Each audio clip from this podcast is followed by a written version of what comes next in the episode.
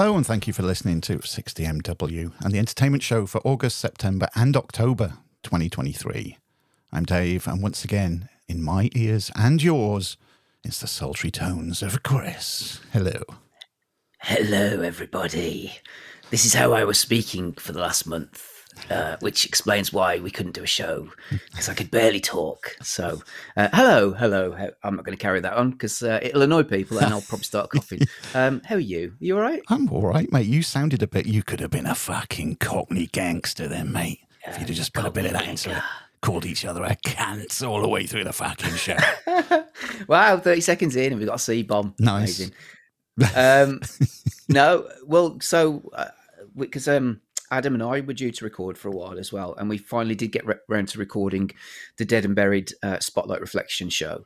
Um, but like as you can probably tell, uh, my voice just starts to slowly get worse and worse and worse to a point where I'm I can barely talk at the end of it. But um, no, I'm I'm getting there. I'm getting back to normal. Uh, we've recorded the Superman three Spotlight Reflection show, Ooh, which um, I'm going to get up and running and edited and whatever soon. So that'll be good for people to listen to. And we've already penciled in our next show, um, which I always kind of use these as a little bit of a teaser for people Yeah, to go and yeah. listen to those because we haven't recorded it yet, and and people haven't heard what it is because we haven't obviously released the Superman three show yet, so Mm. people don't know.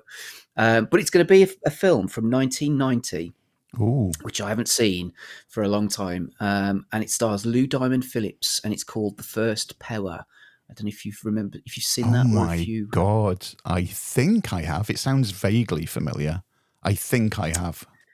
Yeah, he's a uh, a cop, and uh, it's it's kind of like it's a bit like um, it's not a, a, a sort of original story as such. Uh, if you've seen films like Shocker or um, Fallen with Denzel Washington, Yeah. uh, is is t- kind of chasing a serial killer, and the serial killer's using supernatural things to like jump in and out of different people's bodies and stuff. But uh, it's been a long time since I've seen it. I remember it being quite a fun film. Mhm. It's got some uh, good practical stunts in it. So, uh, yeah, so looking forward to that. Um, but uh, no, it's been a while since we've done this. So I, I feel like I'm pimping another my other show uh, bef- bef- before we've even really done this. But uh, looking forward to tonight.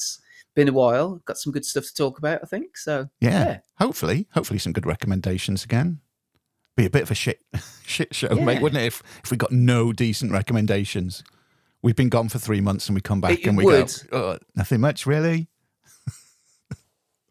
just a bit, yeah, just Yeah. watched a bit of shit, really. Yeah. Nothing exciting. Yeah. Well, Um, we have no, I've got, I've got some good stuff. I'm sure you've got some good stuff too. Hmm. So, Yeah. I'm going to start with a YouTube channel, mate. A new YouTube channel. How about that?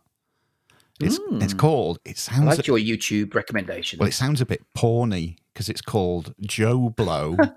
JoBlo. One word. J O B L O. JoBlo behind the scenes, and it's it's basically a YouTube channel, and I'm sure whoever runs it rips the like the special features from DVDs and Blu-rays. So there's all you know those the making ofs and uh, bloopers and all those sort of reels you get on physical discs. It's full of them, and it's uploaded. It uploads videos quite often, and there's there's you know this a, a good eclectic mix of films. It's not just action stuff or stuff from this century. There's there's all types of stuff. Um, things that caught my interest recently. I think one went up about cliffhanger. Uh, there's been a few Sly ones gone up, uh, quite a few Arnie ones. But there's, whatever you're into, and you want to watch some stuff, you know, like say making of bloopers, etc. JoBlo behind the scenes is really good.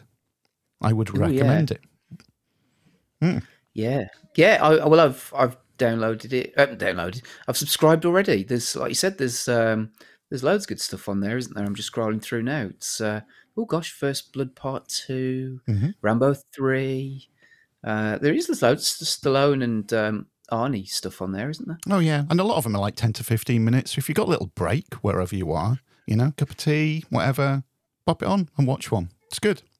It's one of those short Excellent. breaks, sort of. Oh, I'll just. I've not got enough time to watch like a half-hour episode or something, or you know, definitely not movie, but I want to watch something film-related, and that's a good one to go for. Fantastic. Oh yeah, I've got that one. That's awesome.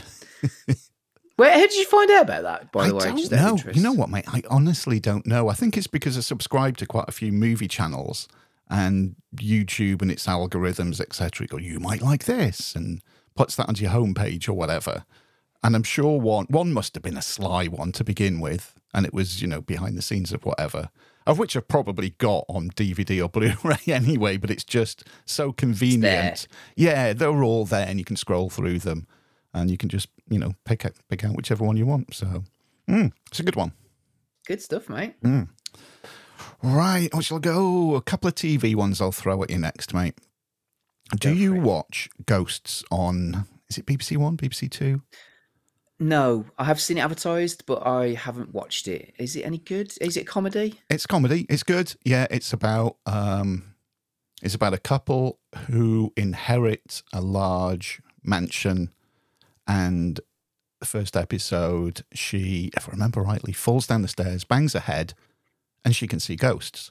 So all the ghosts of the people that have died within that mansion and its grounds are there, and she can see them and talk with them. Uh, and her husband can't, obviously.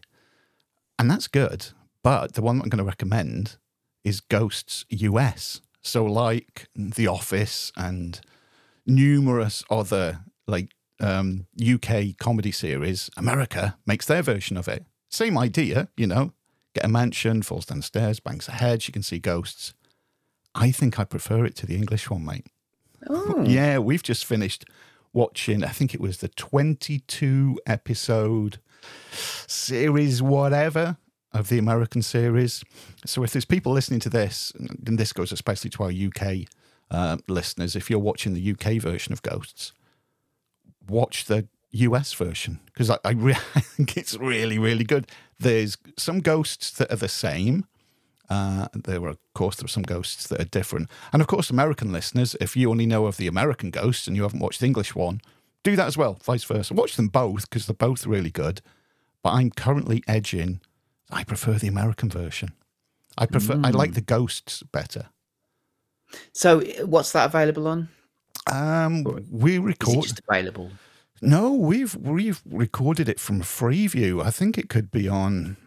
I have an idea. It might have been Channel Five that have been showing it, something like okay. that off the top of my head. But it has been available on Freeview over here, so uh, I'm sure it'll be on one of the catch-up stations, whatever it is. You know, if it was Channel Five, whatever their catch-up streaming thing is, they'll all be on there. Same same with the UK ghosts as well. Yeah. Yeah, there Oh, will. that sounds there, good. there will be legitimate ways of watching it. Good stuff. Oh, I shall check that one out. Mm. Did you know there's a, a Baywatch channel?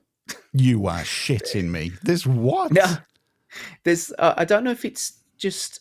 I don't think it's just rela- um, uh, for Samsung TVs, but I've got a Samsung TV. Yeah. But if they, they've got like kind of their, I, I don't know what, what do they call it, um, Samsung TV Plus, right? And then there's loads of on-demand channels and things that are just there. There's there's things like Deal or No Deal and loads of American shows. There's loads of old t- TV shows like Laurel and Hardy and things like that. Yeah. But there's a dedicated Baywatch channel which just shows Baywatch.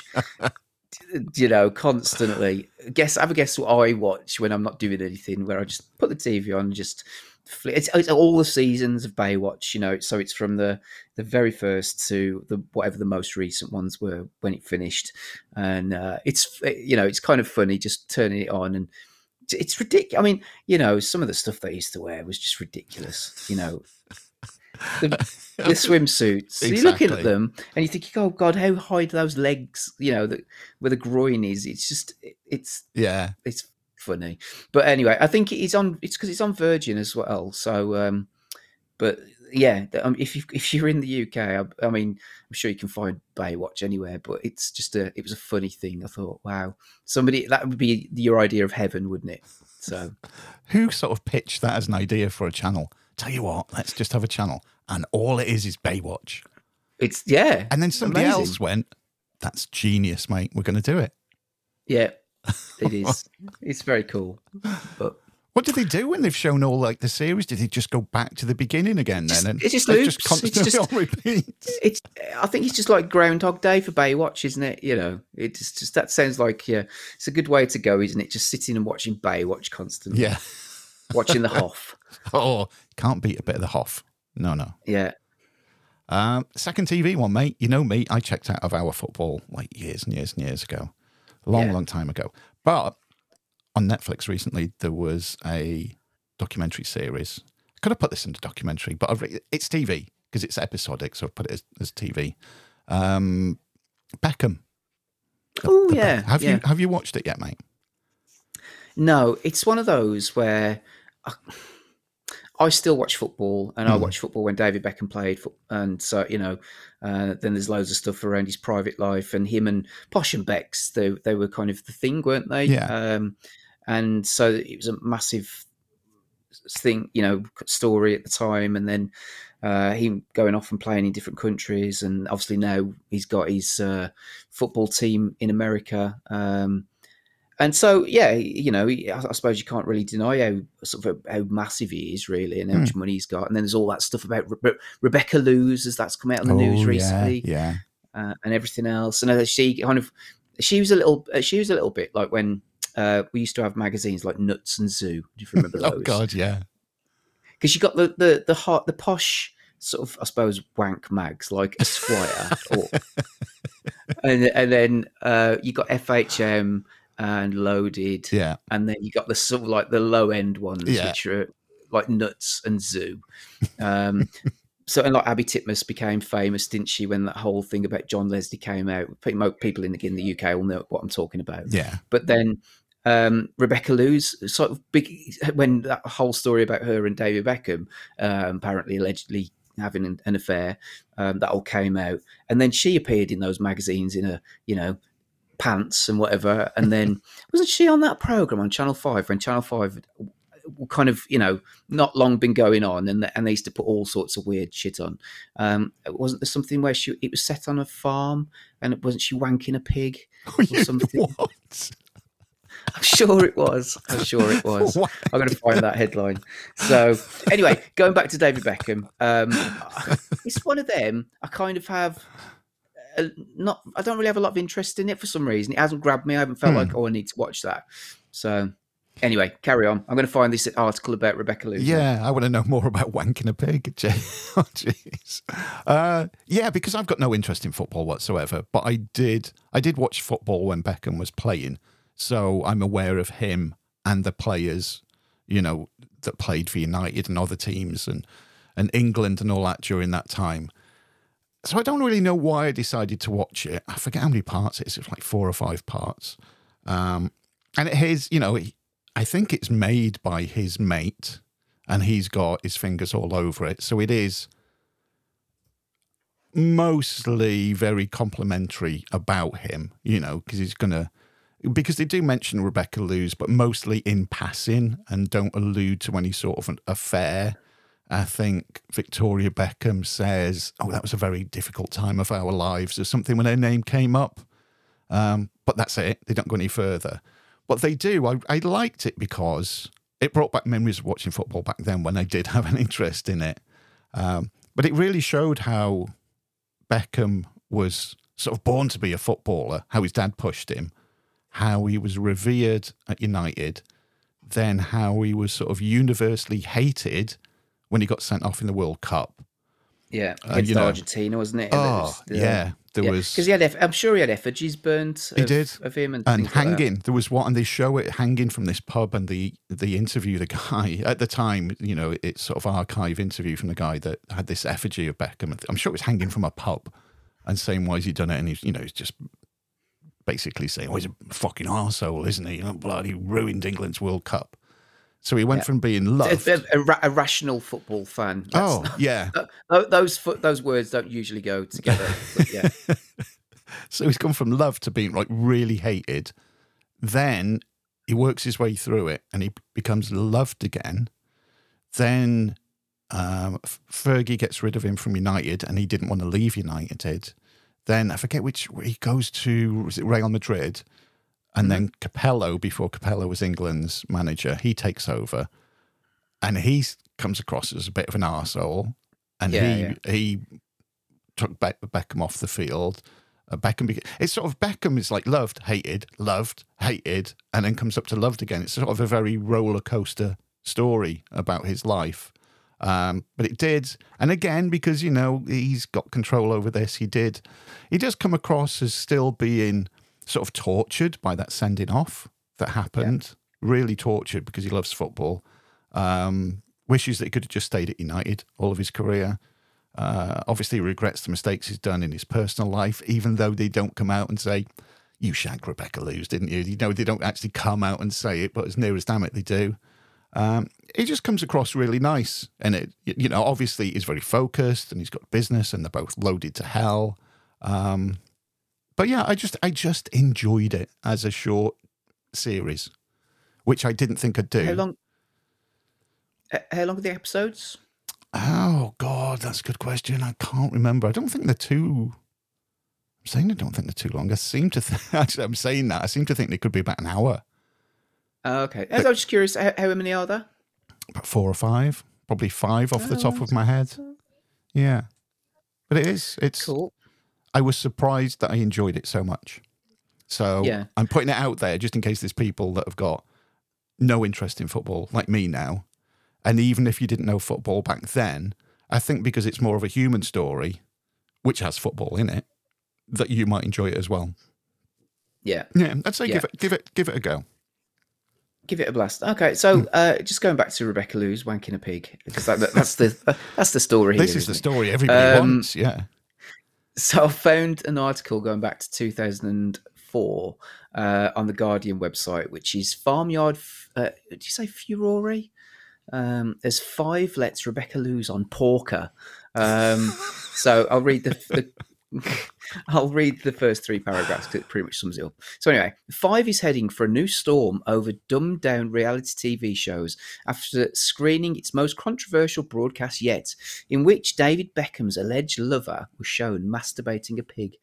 Um, Rebecca Lewis, Be- Beckham's um, former personal assistant, who gained notoriety earlier this year when she allegedly she had conducted an affair. God, this is terrible writing for the Guardian. What's going on? When she allegedly had conducted an affair with the England captain, carried out the procedure on Five's reality show, The Farm. Viewers were shown explicit footage of Loos, who donned rubber gloves to arouse the animal before collecting around a third of a litre of semen in a flask. The specimen was taken away and will be used to inseminate sows. Um, Five said it was just not normal part of life on a farm where animals have to be masturbated for breeding purposes. There you go. I mean, the follow up question has to be is that from one wank that it's a third of a litre? I mean, I think so. that's a fucking virile pig right there, mate. It is, isn't it? That's. I mean, phew, that's like proper pig bukkake, isn't it? yeah. Um. So yeah. Oh, here we go. Viewers were. Um. It was just vile. Uh, it was probably the worst thing I've seen on TV. I couldn't believe it was on television, said one. Another said, I was absolutely speechless. I couldn't watch it. Gross me out, said a viewer who emailed the Digital Spy website. Are there not laws against this kind of thing? I mean, she wasn't like sucking it off, was she?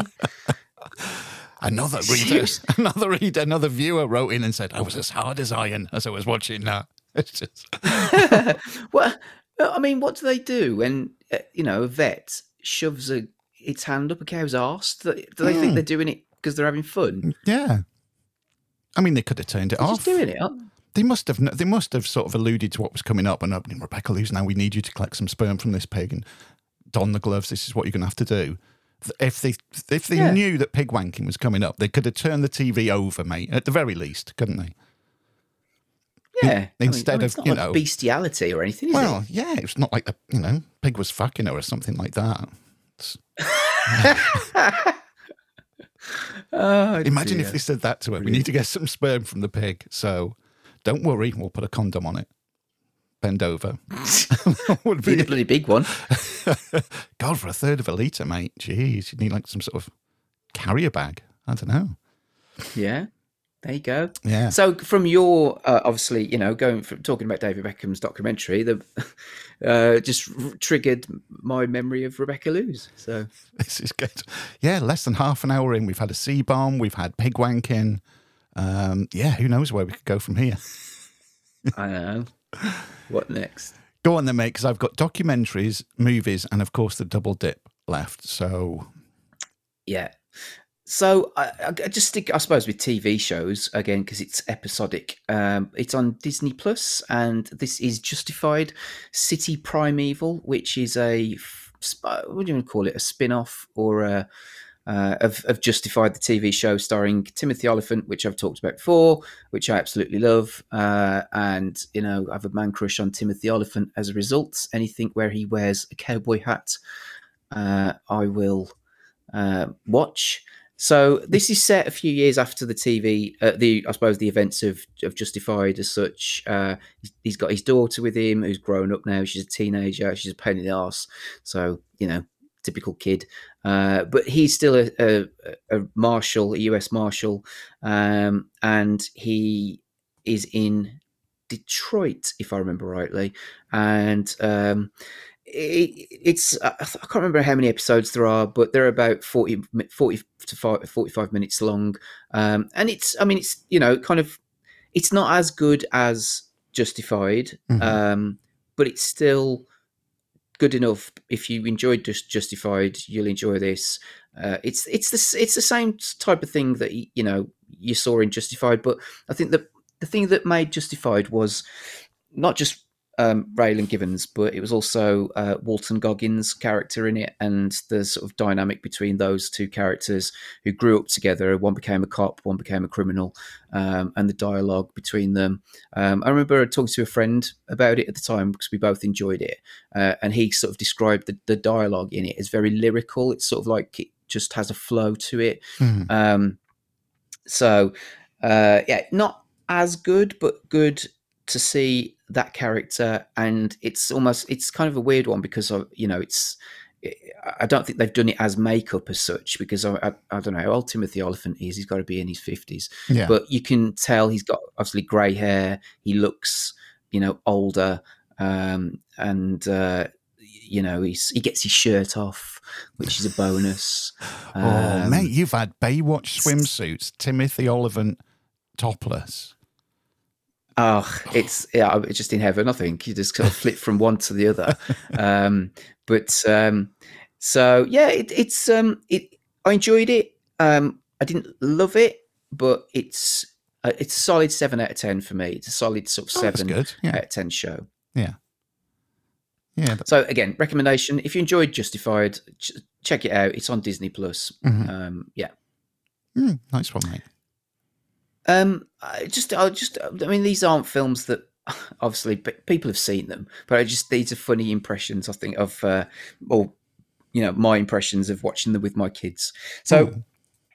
I thought I'll, I'll, I'll stick a. I've been listening to um, a Roger Moore um audiobook and and it's like his diary of making live and let die Yeah. so and um, what's it called let me find out what it's called um i haven't finished it yet but it's um it kind of i don't know about you sometimes like when i, I listen to an audiobook and it's about a particular uh, subject or about a particular thing.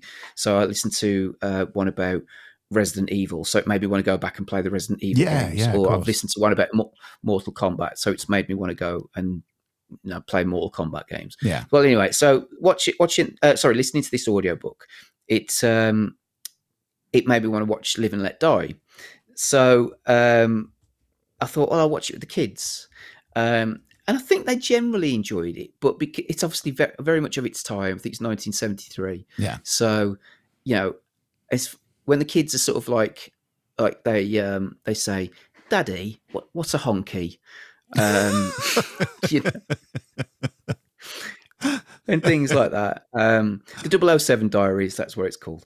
Um, but it's uh, it's it, the book, the audio book itself is quite interesting because obviously it's, it's his diary of of what you know making the film and everything.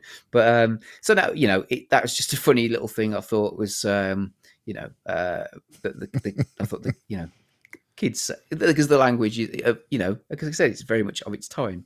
Uh, what we watched the Lost Boys uh, with them, um, which again I don't know what your thoughts are. I, probably shouldn't admit to this because I mean Lucy's eleven now, Yeah. so um, you know, I think she's okay. And the, the Lost Boys hasn't really got much in it. I don't think it's in terms of violence or swearing.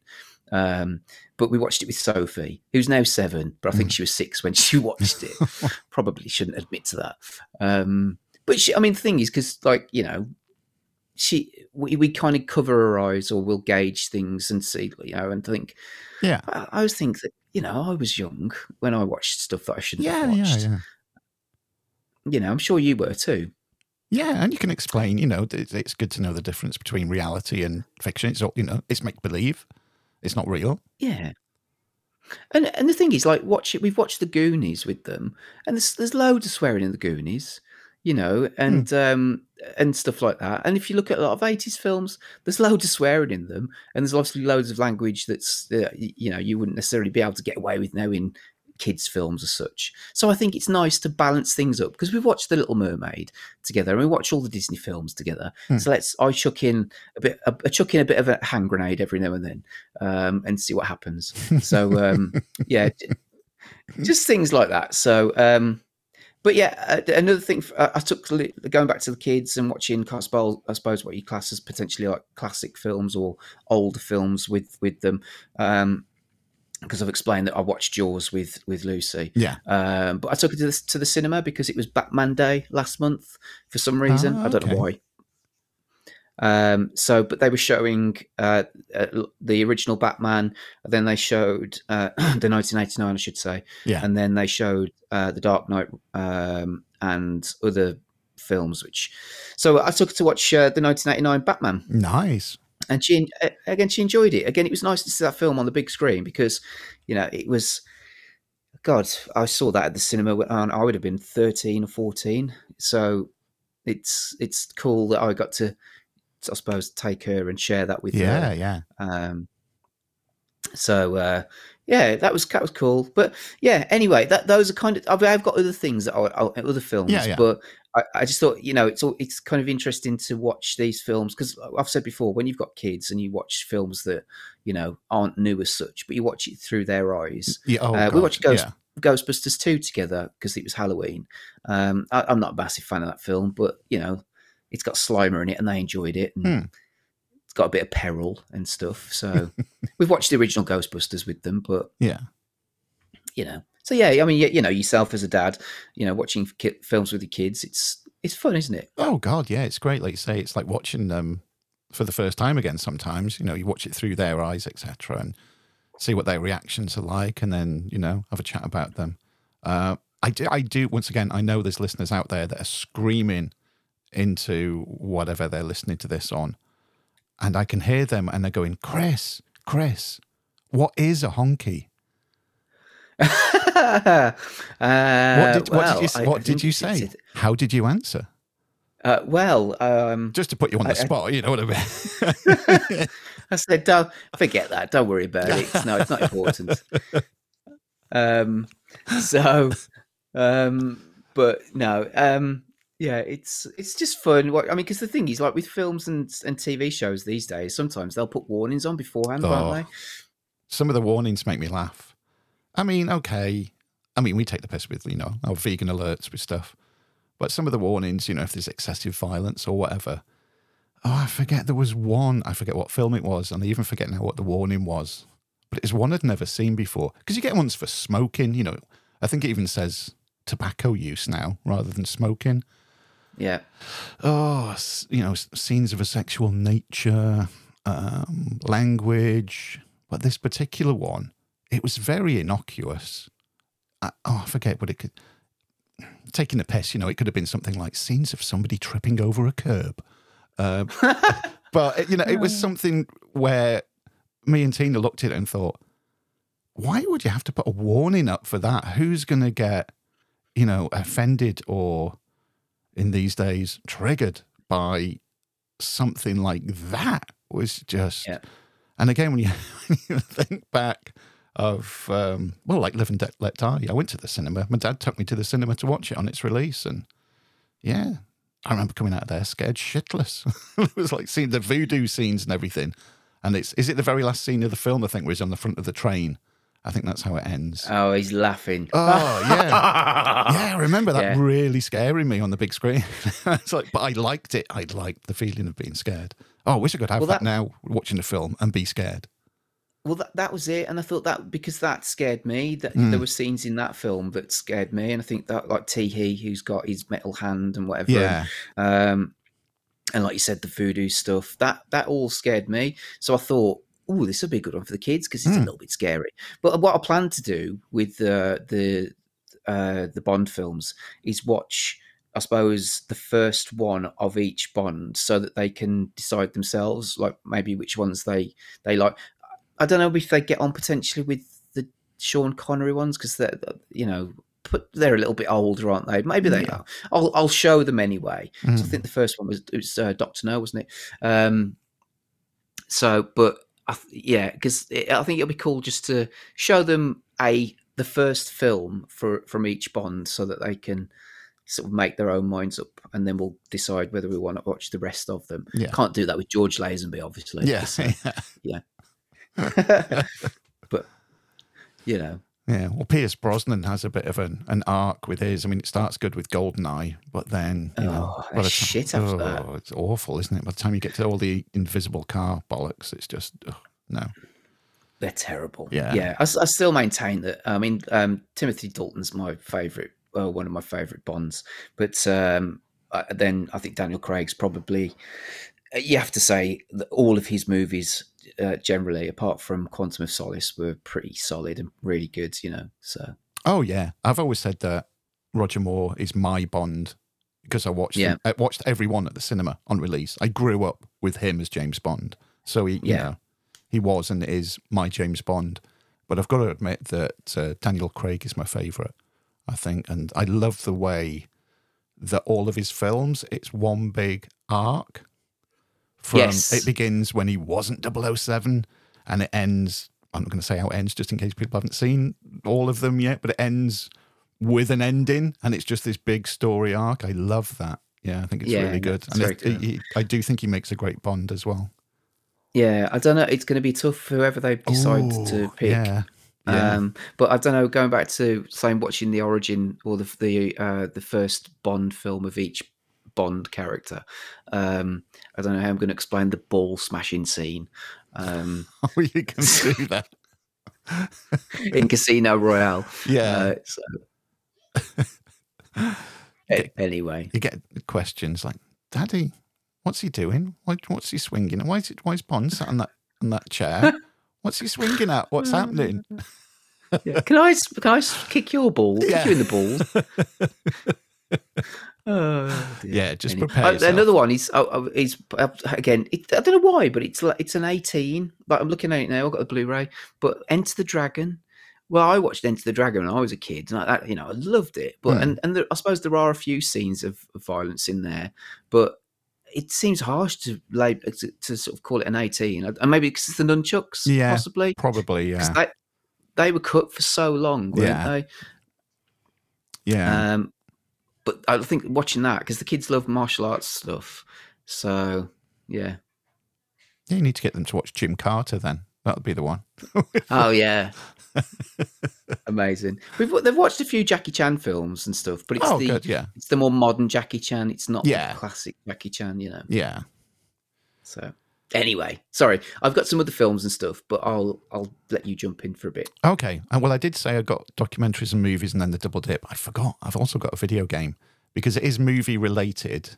And I would like to think that the majority of people listening to these shows um, have watched and enjoy Robocop. Oh yeah. Yeah, because recently, in fact, was it was it today it came out or yesterday? RoboCop Rogue City. Been waiting for this for a while, and made by Teyon.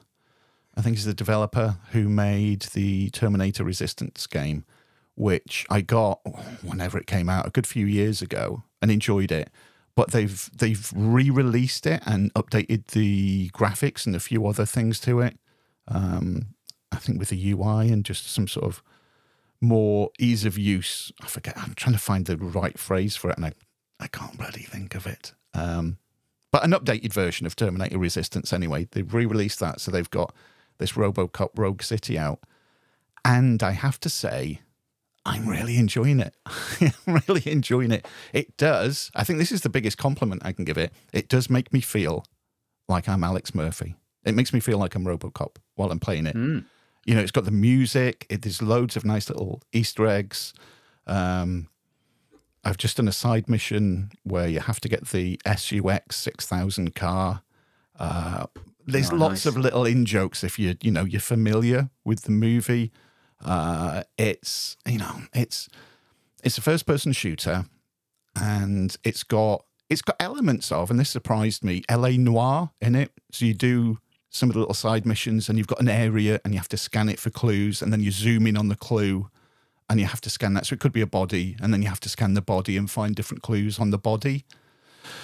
And those, depending if whatever clues you do or don't find, then as you progress through this mission or the side mission, it could then unlock dialogue options for when you approach somebody and they could go, I've got nothing to do with this. But because you've done your research and you found these clues, you could go, ah, but, and nail them with a bit of hard evidence, and then you've got them. Uh, the, I mean, the the character models are very last gen, easily. The textures are quite flat on it, but overall the world is is good. Uh, the sound mix definitely makes it. The story's not going to win any awards, but it does enough, like I said, to immerse you in that RoboCop world. I read a few reviews saying, "Oh, but it's not gory enough." Um, well, I've seen a lot of blood. I've seen loads of blood in it, shooting people's heads off and blood flying everywhere. Uh, you can shoot people in the balls, and they'll just grab the balls and go down screaming and shouting obscenities at you. Uh, it's just if you like RoboCop, which you should do, and you like video games, it's a bit of a no-brainer. You should play it. You you will enjoy it. I'd be surprised if people don't enjoy it, unless you hate first-person shooters, of course. In which case, it doesn't matter what it's going to be about. But I would highly recommend it for RoboCop fans that like video games and first-person shooters, because I'm yeah I'm having a whale of a time with it. Oh, good. I I uh, think uh, what peak because I just kind I played Terminator Resistance and I didn't think there was anything particularly special or No. whatever. But I suppose it, it does does cap the one thing it does say about it. It you know does capture the uh, the essence of Terminator. And I think that's the thing. What so I read a review of, of the new RoboCop game on the Metro, and they're notoriously s- sort of stingy when it comes to scores. Um, and they gave it seven out of ten. And like you said, they na- they, they said they absolutely nail the whole RoboCop feel Yeah, the you know the the setting, the music, everything, anything that's you know relates to RoboCop, they've they've really nailed it. They said that the the, um, the shooting's actually pretty good as well. it is. Yeah. Um, and uh, so yeah, it's kind of piqued my interest. So I probably will pick that one up Mhm. when it's a little bit cheaper. So it, it's is it um, um, Peter Weller? Do you know, or is it? Yeah, yeah, it's Peter Weller. He's it's it's his likeness, and it's he voiced it, so it's his voice. Oh wow, nice. Yeah, so you know that makes a huge difference. Um, it's Nancy Allen's likeness, but as far as I know, it's not her voice, but it looks like her, and the voice is Right. good enough. If it isn't her, the voice is good enough. The main thing is, you know, it's Peter Weller's voice, so that's that's the main one, and he's got a lot of dialogue in it, so that's that really helps to sell it as well. There's, it's even down to the sound. You know that distinctive sound of his guns, the distinctive sound of you know when he walks, and you've got that as he's walking. Yeah. It's that. But what they've the developers have thought of because it could get it could get annoying if because you do a lot of walking around in it, and all you're hearing is thud, thud, thud as he's walking. There's a slider in the options. You can change the volume of his walking, which I thought was a very nice little touch for everybody playing it. So if it- Oh no way. yeah, yeah. So if That's it does go, oh, it's a bit too loud, it's getting on my nerves, just turn it down. It's fine. Oh, excellent. Yeah, and it's also not a full priced game either, is it? I don't think it's No, not like I- 70 quid or whatever. Oh no, and I used a load of my Microsoft points as well, so it's like it's a win-win. Fantastic. Hmm. Oh, I should check that one out for sure. Um, I'm trying not to buy any video games at the moment because I've just got loads that I bought a year ago and Hmm. I still haven't touched. So I'm kind of going through my back catalogue and clearing stuff out. So, Yeah, but I'll, I will pick that up at some point. yeah, yeah. Let me know when you get it, mate. Let me know what you think. It'd be good. Good stuff. Uh, right, three documentaries for you. I talked about Beckham, uh, football.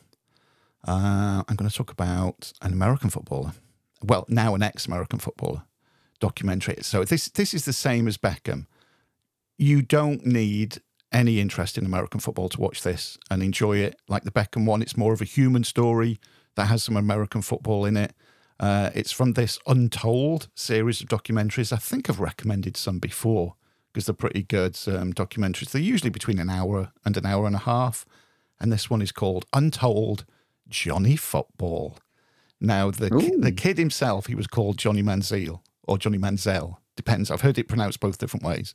Um, college football star, shit hot college football. He had a couple of seasons where, um, I mean, college football in America is is huge, really, really huge. Um, I probably argue it's bigger than our Premiership football. You know, the the crowds that they get, and you know the adoration and just the frenzy of whenever they, they're playing, and especially if your team wins. So for a couple of years, he was this, you know, this this college football star. He was drafted by the Cleveland Browns, despite a few red flags about him as a person, and it blew up. He he just went on like a money frenzy. He didn't give a fuck about football whatsoever, and it's a really good story of this kid who was like amazing at his game for a couple of years, but then he went to the NFL, so he went into professional football, and he couldn't be asked. By his own admission, he wouldn't like study the playbook. You know, he just relied on whatever natural talent he'd got, but that wasn't enough because you need to know what you're doing. But you know, some people might argue that you don't in American football. You do. It's like a game of chess with people. You've got to study all the moves and know them off by heart and he couldn't be asked doing it. So he was awful. He fucked off at one stage to Vegas, and he did it. I think, if I remember rightly, he did it the night before a game, and then he realised it was like you know about three or four in the morning, and he he was pissed up, and he was gambling, and there was strip joints, and he thought, oh, I can't be asked to go back for the game. I'm going to stay here, and he stayed there for like a week or something. I think that was the final straw. He just completely blew it. Um, and he's quite honest and frank about it and says, you know, what could have been um, but yeah, again, if you want a re- again a really good human story and what could have been, it was really really good, really mm. really good. And again, with that caveat, you don't need to know anything about American football to enjoy it, which you know yeah. would probably put a lot of people off, but you you really don't. It is well worth watching. Eh, that's that's cool. Uh, it's funny enough. I watched Any Given Sunday last week. Mm. Um, I haven't watched that for years, and I've I've put in my review on Letterboxd. It's amazing. I've got no real interest in American football. I think if I watched it, then I probably would. Yeah. Um, you know, because I know that you love it, and I know a lot of people that love um, America, you know, NFL and American football. But uh, um, it's amazing though that I have no idea about the sport and the rules, etc. Mm-hmm. Other than you know, you need to score a touchdown. Yeah. That's how you score your points and whatever, and then you you got the kicks and whatever. But I love American football films. There's something about them that it's just amazing. And I don't if the drama of the, the actual real sport matches the drama of a, a film about it, yeah. then maybe I should start getting into it. But I suppose it's one of those. Where do you start? I don't know. Where do you, you know, where would I start watching it? Where would I start? Who would I who would I choose to watch? I don't know. I've heard of some people in it. Um, was it is it Patrick Mahone? Is he one? Yeah, he's the he's the Chiefs quarterback. Yeah and then uh, what's the other guy who? Um, oh God, the quarterback. It's always about the quarterbacks, isn't it? Um, oh God, shit, it's gone. I can picture his face, but can, he's he's the really famous one who's quite old. He's getting on a bit now, but I mean, Tom Brady. You're thinking of? He Tom Brady. Yeah, he retired. bastard. Yeah, he doesn't play yeah. anymore.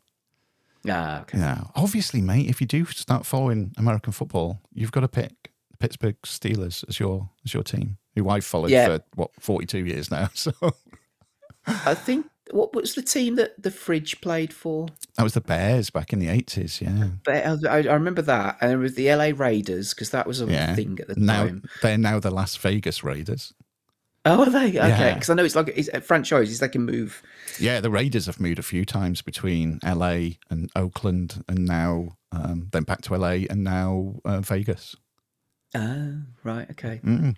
So yeah, but uh, again, it's one of those. Is it like you said? You described it as uh, would if as a novice, where would I start with it? Where would I, you know, kind to of get into the actual sport itself. because because Channel Four used to show it. I'm sure BBC show stuff as well. Um, Yeah, and it's they do put it on. I think they put the Super Bowl on as well, so it is Yeah. quite popular in this country. And then do they have NFL games at Wembley as well? yeah, yeah. They had three this year. Oh right, okay. Yeah, I mean, I'm sure there's plenty of like YouTube videos of you know a beginner's guide to American football to pick you up on the basics of it. Yeah. Just, you know, just so you know the the main things about if your team's on offense or defense, what you're looking out for, and what they need to be doing. And once you've got the basics, and then you start watching it, you can pick up on all all the other things. It'd be like somebody watching our football, and you'd start off, you know, it's eleven aside, and you you know you've got to score a goal at each end, blah de blah de blah. So you start off with that, and then when you once you got into it, then you could get into things like the offside rule and like that. Whereas there's things like that in American football. There's all these different, you know, they'll throw a flag because somebody could have been they have offside um, in in American football. But it, obviously, it's totally different to our football. They have all these different things, but it's just getting to know the basics so you know what you're watching. For scoring is the main thing to begin, I'd say. Yeah, But I it think- sort of makes me think about um, uh, Welcome to Wrexham and, and Yeah. obviously Ryan Reynolds and Rob McElhenney learning about football. Mm-hmm. And like you said, offsides and the, the actual kind of pyramid, the football yeah. pyramid. Oh yeah, because of course there's there's no there's no promotion or relegation in American football. It's you know there's four teams in these um, in each division, and the main thing is you know you get, kind of gets to the playoffs, and the, the main thing is to win the Super Bowl, which you could sort of equate in a way to winning our FA Cup, Okay. but a lot bigger. But I think you'd like this, mate. I think you'd like it, knowing that you enjoy American football films. Uh, the fact that this is is um, it's not fiction; it's all real. What this this really did happen, and it is a wild and crazy ride that he went on. Some of it you're just pissing yourself laughing at the stuff that he did, even though you know he's gone totally off the rails. I think you would enjoy it. Hmm. Oh, I have to check that one out. It's on Netflix as well. It's on, yeah, I think, yeah, I'm pretty sure they're on. It's Netflix or Amazon. It's one of them. The Ah, Untold. okay. Uh, quickly, Dio, Dreamers Never Die. Great documentary. If you like Dio, essential viewing. Uh, what a voice. Um, amazing songs. It was really good. Made me want to listen to loads more Dio again, which is the biggest compliment I can give it. So if you're a Dio fan and you haven't watched it yet, watch Dio, Dreamers Never Die. Or even if you just, I was going to say, even if you're a rock music fan and not a Dio, how can you be a rock music fan and not like Dio? I'm going to put that out there. But that's a good one. But finally, documentaries, mate. This is, I'd probably say it's my documentary of the year so far. Ooh. How about that for a little tease to begin? Uh, then I'm going to hit you with the fact that it is five hours long. I know. I did watch it in bits. Obviously, I didn't sit for the full five hours, though I could have easily sat for the full five hours and watched it. Uh, I watched it in bits. I watched over most of it over my lunch hours at work. Um, and I have gone back and I've restarted watching it again because there's bits I wanted to pick up on. Uh, and it's called September 11, The New Pearl Harbor. It's on YouTube. Now, Okay. I know there's people, oh, conspiracy theories, blah, blah, blah, blah, blah, blah. There's, there's stuff in this, mate. And I've got, Tina will tell you, I've got a bit of an, an obsession about September the 11th. And I've watched like loads of documentaries about it. I remember it happening live at the time over here. Uh, obviously, anybody that watched it live will never forget it. Horrific. Yeah. Yeah. Um, you know, again, I'm sure said on maybe this show or if not this, some others. You know, I really did, and I'm sure other people thought the same. It's like fuck, it's World War Three's going to happen now. That's it. This is the beginning of World War Three. Nukes are going to be flying over. We're all going to die. This is the beginning of it. Um, which thankfully that didn't happen, uh, but it was still, you know, absolutely horrific. What, what did happen? This, uh, and again, I've seen many, many documentaries about um, 9 11 from both sides of the fence, you know, from sort of it was a conspiracy theory, was it this, that, and the other, and from the other side that, you know, played it by whatever the mainstream media put out is this, this, and this. This by far is my favorite. There was, it, it, it says things that happen, and then it gives reasons why. Okay, so if you're going by the fact that what happened is what was reported, these are what's come out, but then we're going to give you the conspiracy theory. But we're not always going to side with the conspiracy theory because sometimes they say, oh, there's this conspiracy theory about this bit of it. But that can be wiped off because of this fact. And it begins begins a few years. Well, it begins with sort of the building of, of the two towers, um, and it goes right through the history of it. Through because it was built, I think in was it seventy one. Uh, then it goes all through like the 80s and 90s and then into the 2000s. And the guy that got the lease on it and all about the insurance and this, that, and the other. And then it goes on to the day and it shows footage of the day and then it breaks down stuff afterwards. And there's loads of interviews with um, people who were in the towers and survived, uh, firefighters there, people who witnessed it, footage of the day that I'd never seen before, and I've seen loads of footage of it, um, and then follows through the aftermath of it. I was I was transfixed by it, mate. Transfixed by it, and there was a few things. I don't want to say exactly what they were, there was a couple of things that came out and it was almost you know those cartoons where the whoever their jaw literally hits the floor i was mm-hmm. i was like that my jaw i'm sure my mouth opened wide and was like oh my god how can how, how don't i know about this before um and it's fact you know they do give facts out rather than opinions um so yeah, if you've got sort of any interest in 9/11, give that a watch. I know it's five hours; it's a bit of an ask, but like me, you know, you can take a few weeks to watch. Watch it half an hour at a time, whenever you want to, because it's broken down into different segments. But yeah, it's the best one I've ever watched, mate, and it's the most. I was going to say. It's not the documentary I've enjoyed the most because enjoyed isn't the right word. You can't enjoy watching people die because no. that's what happened on the day. It's not from that I I found it. Oh, I'm trying. I'm struggling for the word to use because I'm uh, you know nothing like enjoyed. I found it fascinating, enthralling, enthralling, fascinating. The the the information that was coming out. Um, again, a lot of the facts, the unarguable facts that were coming out and presented. Um, I, I was just whoa, okay, and maybe think of some things a little bit differently. Um, yeah, it was it was really good. Really, like I say, it's, it is probably my favorite documentary of the year. Wow, mm. I'm sure. I'm sure years ago you talked about sept, uh, there was another one about September. Yeah, I can't think, and that was quite a long one. Oh, and I used to know the name off the top of my head. It's been a while since I've watched that one. If it comes to me, I'll say it. But yeah, I mean, there's loads out there, and there's some absolutely fucking balmy ones that are just you know, people have got a certain agenda and they want to push it about what they think happened on that day and they'll put it out there and it's just crazy. Whereas this is, it really made me think about a lot of things that I hadn't thought of before. Yeah. Mm-hmm. Yeah. I've checked that one out. It's harrowing. Obviously, yeah, it's harrowing at times. You know, so the stuff. I mean, oh, good God, you know, when there's people, the, the, the poor people that were you know, the, the decision, oh, am I going to like burn to death or am I going to have to throw myself out of this building is just doesn't bear thinking about. Oh, no. You know, yeah. absolutely awful. You know, heart goes out to, to anybody that was involved in that. You know, they, you know, they talk to family members and like I say, people in the fire service and the police and so on. And oh, yeah, it's, um, yeah, be warned. I mean, this is, we talked about um, warnings before things are shown. Yeah, be warned. There's stuff in this that is horrific and horrible. Uh, but again, you're going into it. It's a documentary about 9/11. Not a very nice event. You should be prepared that you're going to see sh- stuff that is not going to be very nice. Um, yeah. But I think it is well worth watching for yeah some of the stuff that comes out, whether you agree with it or not.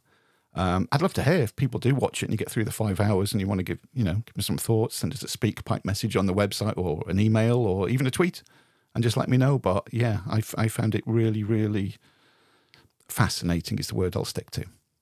Yeah. Mm-hmm. Sounds good. Sounds yeah. good. Yeah. Um, it's it's a funny one, isn't it? Like you said, you know, there's there are moments like that where you will like uh, Princess Diana dying, uh, you know, and, and that all happening. Oh God, yeah. you, remember, you know where you were when it happened. You Yeah. know, you can picture yourself.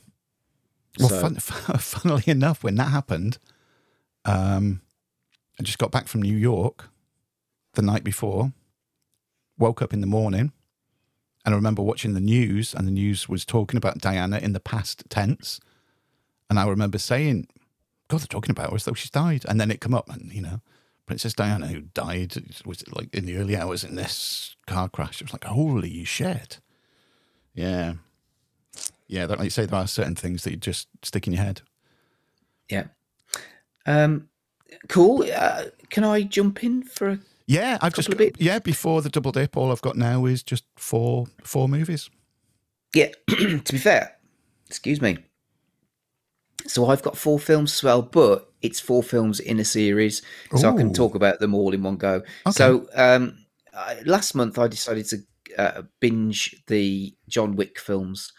Um, I've seen the first one before, and uh, I've seen bits of the second one, but Ah, because okay. J- yeah, John Wick Four come out this year, so Yeah. I thought I'll I'll watch them, and uh, so I sp- well, you know, it's it's amazing to think, isn't it, that John Wick uh, has kind of almost become a part of cultural history isn't it? In some ways like it's it's like the phrase going John Wick on somebody Yeah, isn't it it's yeah.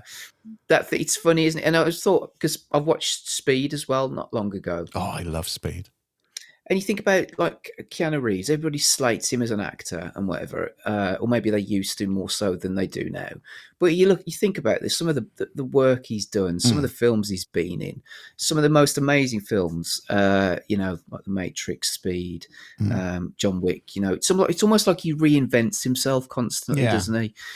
Um, but you know, everything everybody knows about John Wick and the, the John Wick films. But so I suppose it's just really to to sort of talk a little bit about which were my favourites. So I, John Wick one, I enjoyed, um, but obviously you can tell the budgets increase as the films go on. Yeah, Uh, John Wick 2 was okay. It was a bit more formulaic, I think. It was a bit more just kind of run of the mill, uh, but obviously it ups the ante a little bit in terms of the, the sort of the violence and everything else. Um, John Wick 3, absolutely love that one with uh, Halle Berry's in that. Um, Parabellum, Oh, I think yeah. it's called yeah, And there's a, there's an, entire sequence where uh, he's fighting alongside Halle Berry, and she's got uh, a couple of Alsatian dogs. uh, holy shit, those dogs are amazing! Oh, they're great. Um, and those action scenes, and, th- and then uh, Mark Dacascos is in that as well, and he plays a really good um, uh, villain in it as well. Um, and then John Wick Four came out this year, and I was I looked at the running time; it's like nearly three hours long. Yeah, So I didn't go to the cinema to watch it, um, but it did really well. I think um, the John Wick films have, uh, you know, it's funny because like with a lot of films, isn't it? it's the, the law of diminishing returns or whatever. So Mm. they tend to go downhill in terms of box office and quality. But um, you know, the John Wick movies seem to go up. You know, they, they do really well financially. Uh, I think it's going to be a John Wick five. There's been a spin off, hasn't there? Um, Mhm. Called the Continental, which I haven't watched yet, but um, I've heard decent things about that. So, John John Wick Four, I don't know. I it just just oh, going back to John Wick Three, I think it sets the tone at the start of it. There's a fight scene in it where he's fighting loads of people because he's had a, he's got a, a price on his head, and the, and there's like a scene where he's just fighting people and they've got knives and axes and stuff like that and the stabbings and it's Mhm. it's absolutely amazing. The choreography in those films is just um, incredible. Anyway, uh, so John Wick Four, I think the running time does hurt it. It Yeah. does feel like it's uh, it's drawn out. It, Yeah. It's a bit baggy. Um, it's still got some decent action in it, but I think for me the high point of the series was definitely number three. Um, and yeah, it's they they are. I mean, again, that going back to to Keanu Reeves. Okay, he may not be the greatest actor in the world, but you can't argue with is the amount of work he puts into the whole pre- preparation for Yeah. it. So you look at all the choreography he did for the Matrix films. You look at the choreo- choreography he does for these. Not just the the fighting choreography, but the using the firearms and using all the weapons that he does. He he puts all of that work in. Oh, yeah. So yeah, Um, but yeah, it's just a, I, I enjoyed them, so I would probably go in order of preference. Um, maybe one, three. Sorry, well, let me do it as as I'm. How shall I do this? My favourites. So I'll go with three, then I'll go with one, then I'll go with uh, two, two, maybe four. Um, but you know, it's it's funny as well because I, I was looking on the um, on the internet, like the kill counts. You know, it's like hundreds of people die in, in one of them. Yeah. It's mad, but um, they are they are. It, it is a good series of films, but I think making it, you know, nearly three hours long was Yeah. a bit of a mistake. I don't know, um, but then I mean, the Raid Two, I think was quite That's a long, long. film. Yeah. Um, but that never felt too baggy for me. I don't know why, but um, but anyway, uh, yeah, you've seen these films, I think. Yeah, yeah. I, John Wick Four for me, yeah. The like you said, the the running time of it, I did think it was a bit overlong, and it did get to a point where the stairs scene, the steps scene, uh, it got to there, and again, both me and Tina. It got to a point where we were going, oh, just for fuck's sake, get to the top of these bloody steps. Because that scene just went on. oh, oh on. yes, towards the end. Yes, He's going yeah. up and then down, down, and then back up, and then back down. And the stuff that happens to him, he's he's sort of become Superman in a way. It's mean, par- yeah, he was- parody. Yeah, because in the first ones, he, you know, he was shit out of what he does, and you could sort of buy into that that he's really good. But now with this bulletproof vest, uh, jacket, a combination of that bulletproof jacket and what he went through, especially on this scene to do with steps, is nobody could survive that. He has gone into proper into the you know the comic book world. Um, Yes. which is is that where it began? Uh, Did it? Am I wrong in saying it began? There'll be people screaming. Of course, it began in a comic, or no, it didn't. Did it? Did it originally come from a comic? Because that, I mean, that's where it's gone to now for me, with Yeah, him becoming this sort of indestructible character. I mean, he's been chucked off the top of the Continental for God's sake and survived, didn't he? As well, so yeah. That that one was one thing that did annoy me with the fourth one was because I mean they introduced these uh, the idea of these these bulletproof kind of jackets and Hmm. stuff. But every time he was in a firefight, he kind of he almost like lifted it up to Yeah. sort of shield him. I'm thinking, oh come on, it's there's just that's a cheap cop out that is. Yeah. I mean, you know, it's just it's a bit shit now. Um, before you could say if you got shot, then he you know he stopped the bullet, but he still got hurt from it and Yeah. got knocked down. yeah, Now it's like he's almost like a vampire, kind of shielding himself from the sun. yeah, yeah. So yeah, but anyway, that was that was something I've, I, I've I'm glad I've watched the series, you know. But I'm Oh yeah, kind of, yeah. you know, I'm still looking forward Uh, to the fifth one. yeah. You know, just to see what they do. Be interesting. So I've got uh, my my t- my recommendation of the of the last three months is a TV show though. So, but I'll I'll let you jump in with. Some oh no, films. say it because no, actually, I will. I'll do this. Do the films because I forgot one TV thing. Might be the one you're going to say, but I'll, I'll I'll go back to you with TV. So I'll I'll zip through these films that I've got. Um, a horror film, a Swedish horror film uh, that is on Netflix called The Conference, which is really good. Uh, so it's this group. It's a, I'm sure a lot of people have. Have you been on like team building exercises to do with work? yeah, Anything? yeah, I like the tone of it. Yeah. I think most of them are, oh, fucking hell, like that. Uh, so a group of this group, they work together. They go on this team team building conference, um, and they go to this oh surprise surprise isolated place. You know these cabins and so on, uh, and shit kicks off. They start being killed, uh, quite graphically, and in, and in some really really great ways by a um, by somebody who's wearing a mask. Um, well, it's but full head thing.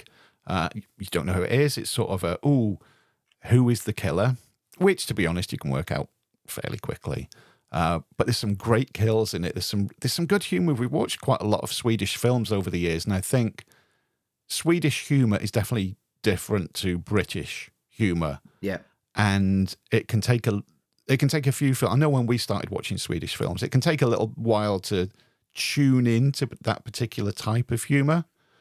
but once you do, it works. So I got some good laughs out of this, as well as seeing some good, gory, uh, inventive kills, um, and some characters that you were rooting for. One particular character, and it's always good to have a character like this who you fucking hate, and you're going, oh, please let him die, please let him die. uh, and in this case, well, maybe he does, maybe he doesn't. You will have to watch it and find out. So if you're in the mood for, it's not long, it's like an hour, just over an hour and a half, I think. In the mood for a horror film, a Swedish horror film, something a little bit different, but just be warned because it is Swedish. If you're not used to watching Swedish films, it might take you a little bit to to get into it. But yeah, rec- I mean, recommend I'm into watching certain Swedish films, but not those kind. No, no, no, no. they don't have inventive kills in them either, do they? People do get impaled. Um, nice. uh, sticking, sticking with the horror theme. I mean, you know, it has been October. Um, Talk to me surprised me. Again, it's only about an hour and a half, uh, and even though it's sort of teens, early twenties in it, those in horror films normally get on my tits, and I just want them all to die. Um, and again, there was one annoying character in this all the way through um, that I hoped would die. Uh, So it's a, a group of friends to get together, and one of them's got this hand, and it's sort of in a plaster cast. No, not a plaster cast. It's it looks like a sort of a porcelain sculpture of a hand and an arm up to the elbow, and apparently inside it, it has the real arm and hand of a spiritualist who could talk to the dead. So what they do is they place this, you know, this hand um, arm on a table, and that you're tied up, and you hold its hands, and you say, "Talk to me," and then you've got 90 seconds because and you get you can see a dead person, but if you don't let go, and I think you have to say something else, I forget. Within 90 seconds, it can possess you. Bad things happen. And it was one of those again, some good, great kills in it. And even though, especially one character was really annoying, there was, it was enjoyable. It was really enjoyable. And I bought into it. Uh, The fact that, oh yeah, if you touch, because we were saying, we were watching it and going, would you do it? If that hand was in front of you, for people that are listening to this and have, have watched the film, would you do it? If you knew what had happened, if you held its hand and you said, talk to me, and then whoever would appear in front of you and knowing that bad shit could happen. But then, you know, you could talk to somebody that's died for 90 seconds if bad shit didn't happen. It's a good sort of quandary to, to be in. But yeah, I enjoyed it, mate. It's a good, you know, a horror film that took me by surprise. Went in, maybe I enjoyed it more because my expectations of it were quite low going in. Um, but I did. I liked it. I'm just looking now on IMDb. It's a 7.2 on IMDb from 93,000. So yeah, I think that says a lot. Yeah, and also what I like is that the film that you've just described and the one before that, they're like an hour and thirty-five, an hour and forty minutes. Yeah. and and that's the thing, isn't it? You, I like that length. You know, films used to be ninety minutes long, didn't they? And then slowly they started to, you know, increase in length. And and then you're watching a film that's like two and a half hours long, which you know it's fine, but it's you know it's just nice to watch an hour and a half film. Just Yeah. yeah. Uh, going to, to sort of like the film that we're going to talk about, it's an hour and 45 minutes, which was was good. I mean, the one that's about an hour and a half, meh. anyway, that's something else, but we'll get with that. But yeah. oh, that's cool. I like yeah. that. Yeah, it's good. Um, couple more to go. The film that has made me laugh the most this year, easily made me laugh the most this year, Strays. The film about the dogs. So it's real dogs, but of course, using the magic of CG, it looks like they're talking. And they're voiced by like Will Ferrell, Jamie Foxx, uh, loads of other people in it. For me, Jamie Fox steals the movie as the dog Bug, the little the little doggy Bug. Um, it's it's a bit heartbreaking to begin because Reggie, the dog that Will Ferrell voices, he's got an owner who doesn't want him. He's an absolute twat to him. He plays this. So you, you hear the voice of Reggie. Uh, again, Will Ferrell. Oh, and you know, it's owner so and so, and he loves this game, and it's called oh, and if I forget it's a funny name. It's something like Fuck Off and Fetch or something like that. And what he essentially does is he puts the dog on the back of his truck, drives him away from his home, throws his ball because you know dog like a lot of dogs likes playing fetch with the ball. Chuck the ball. Reggie goes legging after it. Owner gets in the in the in the truck, drives home, and thinking, right, I've got rid of him at last. And then Reggie appears with the ball. Um, and it's like, oh, it happened. There's something. All Reggie wants is to be called a good boy. That's all he wants. He just wants to be called a good boy. And he doesn't. And there's a couple of scenes at the beginning which do tug at the heartstrings. You know, as a dog owner and a dog lover, it's like, oh, fucking hell, no. Just give him a love. T- tell him he's a good boy. Pick him up. But no, he's, you know, he's, he's mistreated. And he ends up on the streets as a stray, hence the title of the movie. And he meets up with other, with other dogs. it is it's ridiculous it's it's immature it's silly. It's rude. It's all the things that i love about humor. Proper toilet humor. Uh, to give you i'll spoil one of the things in it and this will give you an example if you've not watched it yet. This is the type of humor. So at one point they get caught and they're in sort of doggy jail and they need to get out. They need to get out. So they see that across the bars of this doggy jail, there's the keys for the you know the cell that they're in. How can they get the keys? How can they reach? So this dog gets up, and that one of the female dogs that he fancies starts talking dirty to him. So he starts getting hard on, and his lipstick comes out. And he's trying to force it, trying to make it so big that he can hook the keys up and you see the shadow of it going across the floor. And uh, of course, you can't do it because you know it's a good few feet away, and no dog has lipstick like that. It, it's it's really like I said, it's those three things. It's just immature, silly, and rude. And if that's your type of humor, uh, I think I said in my letterbox review that Rick Mail would have loved it. It's that kind of stuff. Uh, we were howling. We were. I mean, I was. I was quite literally crying with laughing on more than one occasion watching this. It was easily like my type of humor. Loved it. Would rewatch it. It's uh, it's a buyer on Blu-ray for me, definitely. Oh, awesome. We we um, saw the trailer to this. We were at the cinema, and I was laughing at that. Oh. So, yeah, I will watch this 100. percent Oh God, yeah.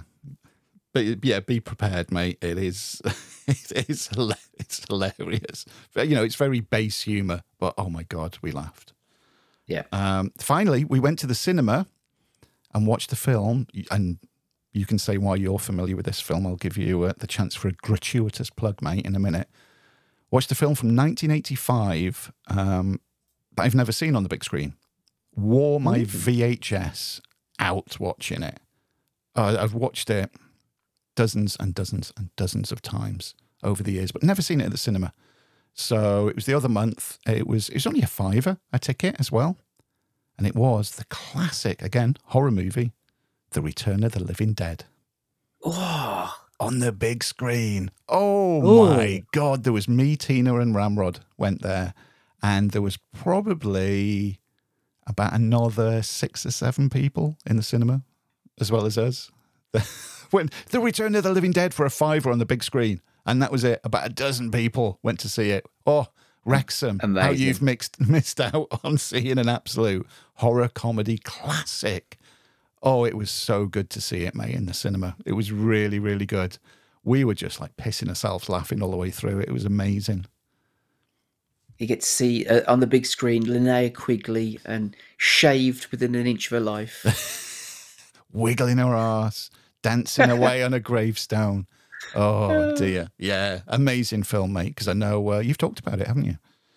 yeah. So, um, uh, yeah, Adam and I we did a Spotlight Reflection movie show on it a few years ago, and uh, I'd never seen it before, uh, and he picked it, and and it it was fantastic. It was really fun. Yeah, um, some good effects in it, and uh, it's interesting because um, we've we've just done the Dead and Buried one, Mm. and so the connection between that and this is Dan O'Bannon. yeah, So he wrote um, uh, or had a hand in the screenplay for Dead and Buried, and he directed this as well. yeah, So yeah. It's good, yeah, mate. fantastic If, if there's anybody listening to this that hasn't seen it, go out and watch it. Go out and watch it. You won't be disappointed. And then go and listen to to Chris and Adam talk about it. There you go. There's a good double bill for people. Oh, watch the movie amazing. and then go and listen to Chris and Adam talk about it.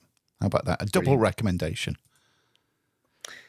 Yeah. Right. If if you pick the same TV show as me, Go on. I'm gonna be like just blown away because whether it's I can't remember if I've told you about it or whether it's uh, just something that uh, maybe I did or maybe you did, or you've just watched it. I don't. I don't know. Oh. Anyway, Go on. is it is it Australian? No. Oh, so it's not then. Oh, Damn. Go on then. what is it? What is it you've been watching? Okay, so um, I can't remember. Well, it was something on YouTube that, however this worked, I don't know. But you know, when you go on YouTube Yeah. and then it's sort of like it will through whatever you know, like you going back to that uh, JoBlo through your algorithms, the things that you've watched in the past, Yeah. it will throw up recommendations. So uh, the, it threw up a recommendation of, uh, and a clip, and I watched it. And I was like, oh, this is interesting. So I started to look into it, noticed that it was on Disney Plus. I thought, okay. And it, I- it coincided with the uh, the time I wasn't feeling very well, so I was off work for a few days.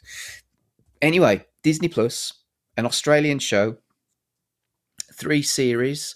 Um, each episode is about 25 minutes. I think one's only actually about 20 minutes. Yeah. Um, you know, so it's not a long thing. Uh, you can get through it really quickly. I binged it in probably about two days, two or three days. Uh, it was just so good. It was so compelling. And it's called Mr. Inbetween. Um, and Mm. it's written and stars uh, a guy called Scott Ryan, who, looking at his body of work and the things that he's done in the past, he's only ever done this. Um, he's he's never acted before. Uh, he made a film, um, a short film. Just bear with me, um, called The Magician. Uh, a few years ago, which is based on this character that he plays in uh, Mister Inbetween, but um, then there's the TV show that's come out of it, and I mean, it's one of those like I've I've looked at it, kind of become a little bit obsessed with it. I, I recommended it to Ramrod because he told me about um, the bear, so I thought I've I've repay the favor, and so I sent him a message saying, you know, you got to check this out. It's on Disney Plus. It's amazing. It's really good. It seems to be one of those shows that not many people know about it, Hmm. but yeah, it's highly rated, and it's so looking at IM, IMDb, it's got an eight point six out of ten on uh, at twenty six thousand reviews. Um, on uh, Metacritic, it's got a user rating of eight point five. Uh, it's got seventy five from critical critical ratings and whatever. So it's really highly thought of, really highly highly rated. So the story is is that the guy uh, who's- called uh, Ray Shoesmith. So the, the synopsis is he's a, he's a father, uh, an ex-husband, a boyfriend, a brother, a, a best friend, and he happens to be a criminal, and uh, he's uh, he does lots of different jobs. Uh, you know, he's he's hitman in some places. You know, he'll beat people up for money or whatever. But he has a code. He's almost a bit. I'm trying to think of. Um, oh, there was. Oh, what was it that I described it? to Somebody. He's like. He's kind of like he. he- No women or kids, you know. He, he basically he only go. He's a bit like um. Oh God, what is it? Um, the serial killer in America. Oh shit! Sorry, I'll come back to that. So basically, he he only goes after people that have done bad things, um, and uh, so it's it goes through about through his life. Um, his brother's got motor neurone disease, so there's that thing going on. His daughter's um, nine or ten years old, so she's dealing with things. He's dealing with her growing up, and it, the, the good thing about the show is that because it's made over a period of years, is that you see his daughter growing up, and I can see it in my own kids.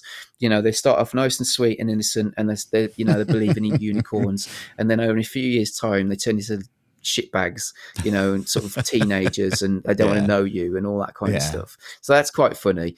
And then the general um i i in places i mean this may put people off but it kind of had a bit of a tarantino feel in terms of some of the dialogue and and some of the the i suppose the it is fairly violent in places but it's also really tense in places as well.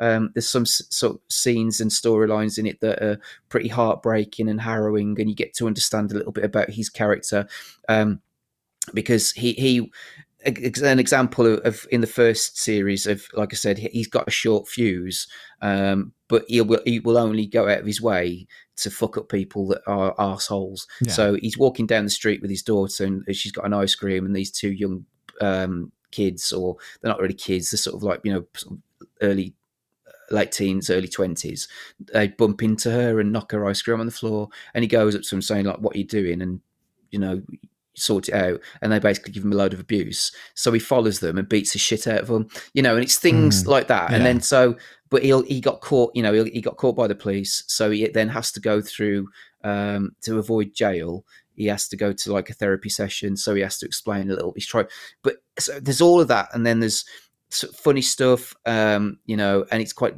bleak and and black humor in places as well. Mm. Um, but th- so, and then there's there's scenes in it where you know he explains about his childhood and he's got he's estranged from his dad. Um, but because it's Australian as well, and you talking about Swedish earlier on, Swedish humour, I think the sort of Australian humour as well sometimes can be similar to ours because of the connections, you know, with uh, the Commonwealth and everything else and, Yeah. and our countries. But it's Australians have got a quite uh, funny sense of humour as well. I think. oh Um, yeah, yeah. and uh, so it, I loved it. I thought it was absolutely brilliant. Uh, just looking on, like I said, IMDb, um, it is 26 episodes, and um, you know, uh, there's one episode which isn't um, a, a little bit longer, but the generally you can watch them. I, I, I was going to say to Tina, I think she'd love this. I think it's uh, be right up her street. It's a fantastic show, really good. Um, gutted, it's the three series. That's it. It's done. There's not going Hmm. to be any more, I don't think. But I, I'd love to, for this guy, a bit like Sharlto. Uh, is it Sharlto uh, Copley? Or, Yeah. uh, Yeah. From who, who came to District prominence 9. with District Yeah. District, yeah, you know, and then he went on to be in some big budget films. He was in the A Team, and then he's done loads of other stuff. I'd love uh, this guy uh, Scott Ryan to go off and do something because you know he's fantastic. He, he he'd be brilliant if he went off and appeared in some other films and stuff. So Mm. it's it's good. It's really good. Um, I'm going to find out what that show is. It's annoying me. I can see the actor, I can picture it, and it's a really big thing. And I, yeah, so that's my recommendation of the last three months is Mister Inbetween on Disney Plus. If you've got Disney Plus, watch it. You won't be disappointed. I'm sure you won't be disappointed. It's really good. Nice, mate. Nice. Well, I know my TV show you will definitely want to watch because you, like me, are a big fan of The Boys. We've talked about it in the past. So there's the spin off series, Generation V. Which, Oh, yeah. yeah. So we've been watching that. We haven't finished it yet. We're a good five episodes in. Uh, I didn't know it's got Arnold Schwarzenegger's son, Patrick, in it. oh, Yeah, I didn't know that. But for me, the star of it for me is uh, an actress called Lizze Broadway, who plays a character. Well, the character's name is Emma, but her sort of superhero name is Little Cricket. So what she does is um, she can shrink down like really, really, really tiny. Uh, but the way that she does it is she has to purge herself. She has to make herself vomit. Um, and Okay. then the more she vomits, the smaller she gets. And then to get bigger, she has to eat, of course. So it's set in and around. It's almost like, oh God, um, how is the name of this gone out of my head? The Patrick Stewart as Professor X. The X Men. X Men. So it's like that. It's sort of like a college, sort of X Men ish college, but it's for all these all these sort of teens and twenty somethings that as little kids were given this compound V by the parents. And if you've watched the boys, you know what that is and you know what it does, and it you acquire whatever superpower, but you don't know what it what it is. So obviously with, you know, Emma, little cricket, she can shrink down really small. So they've all got these different um, powers. One can control blood. Um, there's one she has to wear gloves all the time because she, if she takes her gloves off and she touches you, she can make you do anything. She's almost like a Jedi. You know, she could go go and walk in that river naked, and you'd go off and happily walk in the river naked. You know, she could do all of this. Uh, it is. It's like the boys, mate. It's like the boys, but with a different cast. It's still in the same world because they reference all of the heroes from the boys.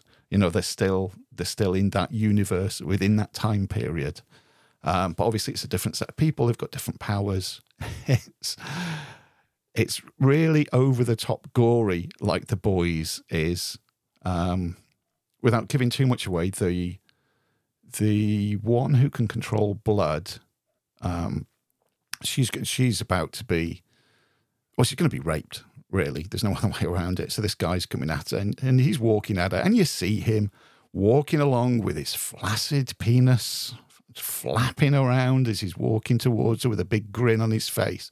But because she can control blood, she makes all the blood in his cock explode, and you see his cock Oh, wow. swell and swell and swell until it bursts and blood goes everywhere. And she gets it all over her face and everything. It's uh, you even there's quite a bit of cock in this actually, mate. There's a there's an erect. That's a recommendation. there you go. If you like cock. Watch Generation V. No, because there's one. It's just because these scenes obviously they stick in your head because I've not seen sort of a mainstream TV show where, and admittedly, it will it would have been, I presume, a CG uh, erect penis. So, um, little cricket as full sized Emma is she's in bed with this guy, and they're going to get down to it.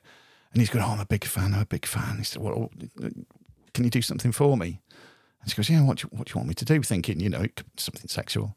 And he says, "Yeah, I want, I want you to turn into a little cricket." And she's like, "What? Yeah, yeah, yeah. Come turn into a little cricket." So she goes to the bathroom and she starts, you know, sticks her fingers down her throat. And she starts throwing up, and she shrinks and shrinks and shrinks. Cuts to a close up, right, of this erect cock. And she's got her arms and legs wrapped around it. She's clinging onto his cock because she's like shrunk really small and hanging onto it. And he's getting off on it. It's like, oh yeah, talk dirty to me while like, you're clinging onto my. cock." It's just that type of stuff that you see in the boys where like shocking stuff like that like the the whale scene from the boys when you're going fucking hell there's scenes like that in it and with over the top gore and a good storyline to it up to now as well i think if if you like the boys you'll like generation v you're getting a lot of the same but a little bit different but if you didn't like the boys there's nothing that's going to uh, attract you to this because, like I said, there's a, a lot of similar stuff going on. Yeah. Well, I do like the boys. I still haven't watched the third series yet, so I need to get on that. Oh, then, yeah. Um, I'll, I'll watch this as well. Yeah, it's good. It's good. Um, Excellent. mm, yeah, that's me done, mate. That's me done with all the stuff apart from the double dip. Yeah. Shall we do it then? Shall we uh, get into the double dip? Oh my word! Right, we will be back after this. And now, preview time.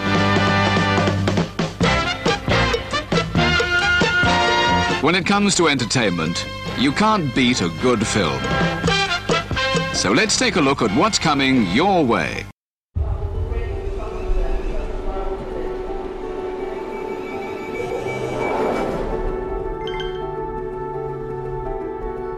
Harry. All right, Dad. All across the city, London's transport has been brought to a standstill. What if you'd stop to get a coffee? Do you have to start going what if? Oh, it's what all if? He's here. Love you guys. Text me when you get to the airport. See ya. I do not want to be here on my own. Oh, that's what I thought. Oh my god. What is it? Is that you on my TV? That's not me. Oh my god, that does look like you. Police have urged any witnesses with information on them.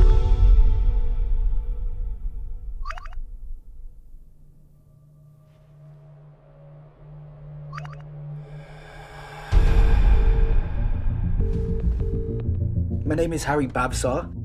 There's people online saying that I did something that I, I, I didn't do.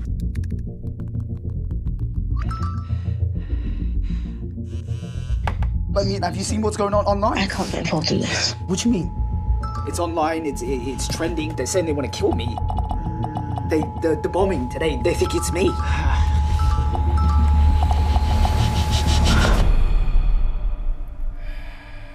I don't know what to do. Are, are uh, you sure? Are you sure it's going to be okay?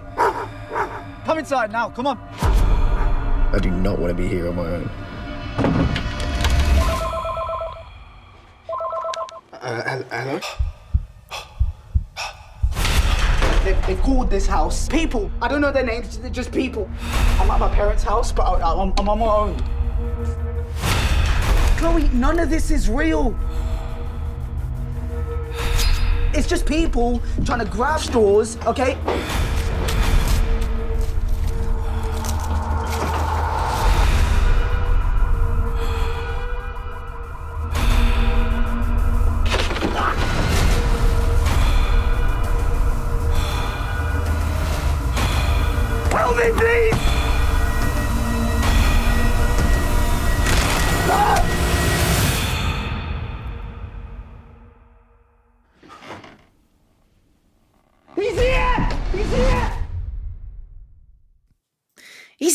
He's here! Come Ed, kid! He's here! uh, uh, welcome to our double dip section where uh, we review and rate films that we haven't seen before. We pick a film for each of us to watch, and um, the trailer that you've just listened to is Accused from 2023, which is available on Netflix. Uh, and uh, this was your pick. It Uh, was. w- Just uh, what out of interest, before I get into the synopsis and everything else, what why did you pick this film? I picked it because the director directed uh, Boiling Point, which I really, really loved. And we talked about it actually in an entertainment show. And I thought it was a great exercise in tension. And Stephen Graham is always good in everything that he's in. So that is, that's Boiling Point still uh, that I'm talking about. So I thought, oh, okay, so if he can craft something like this. And I read the synopsis for it and it piqued my interest. And I thought, well, this sounds like a prime example of it's going to be tense as fuck. I'm going to be just like gripping the couch watching this. And yeah, that, that was the main reason. The director and the premise of it, the whole idea of what happens within the story. I thought, yeah, that sounds interesting for a film. There you go. Um, so this is an hour and 28 minutes long. Uh, it's got a 6.5 out of 10 rating on IMDb, uh, which is out of 2,000 ratings. There isn't a Metacritic for it. I couldn't find one, so uh, I can't really give any details on that. But the, as you say, the synopsis is: after a revenge-obsessed society incorrectly selects its next target, a young man must survive the night as the online witch hunt arrives at his front door. So, uh, yeah. Uh, Do, do you want to tell people a little bit about the film and what you thought of it and how it all starts, and and then we'll see where we're at with it. Yeah, I mean, it sets up the story that um, Harry, the you know the the lead in the cast, um, uh, you see his relationship. He's got a girlfriend. They're in bed together, and he's going to go to his parents' house because his parents are going away, and he's going there to look after the dog while they're away. And he says to her, "All right, I'll see you tomorrow. You come to my parents' house. We'll wait till they fucked off. You come across. We've got the whole house to ourselves." So he's got, you know, a shagathon planned basically for however long his parents were away. And then you see him and he gets, you know, he goes to the train station. He's going to travel by train to his parents' house. And inevitably he gets behind, you know, people who are taking photographs for social media.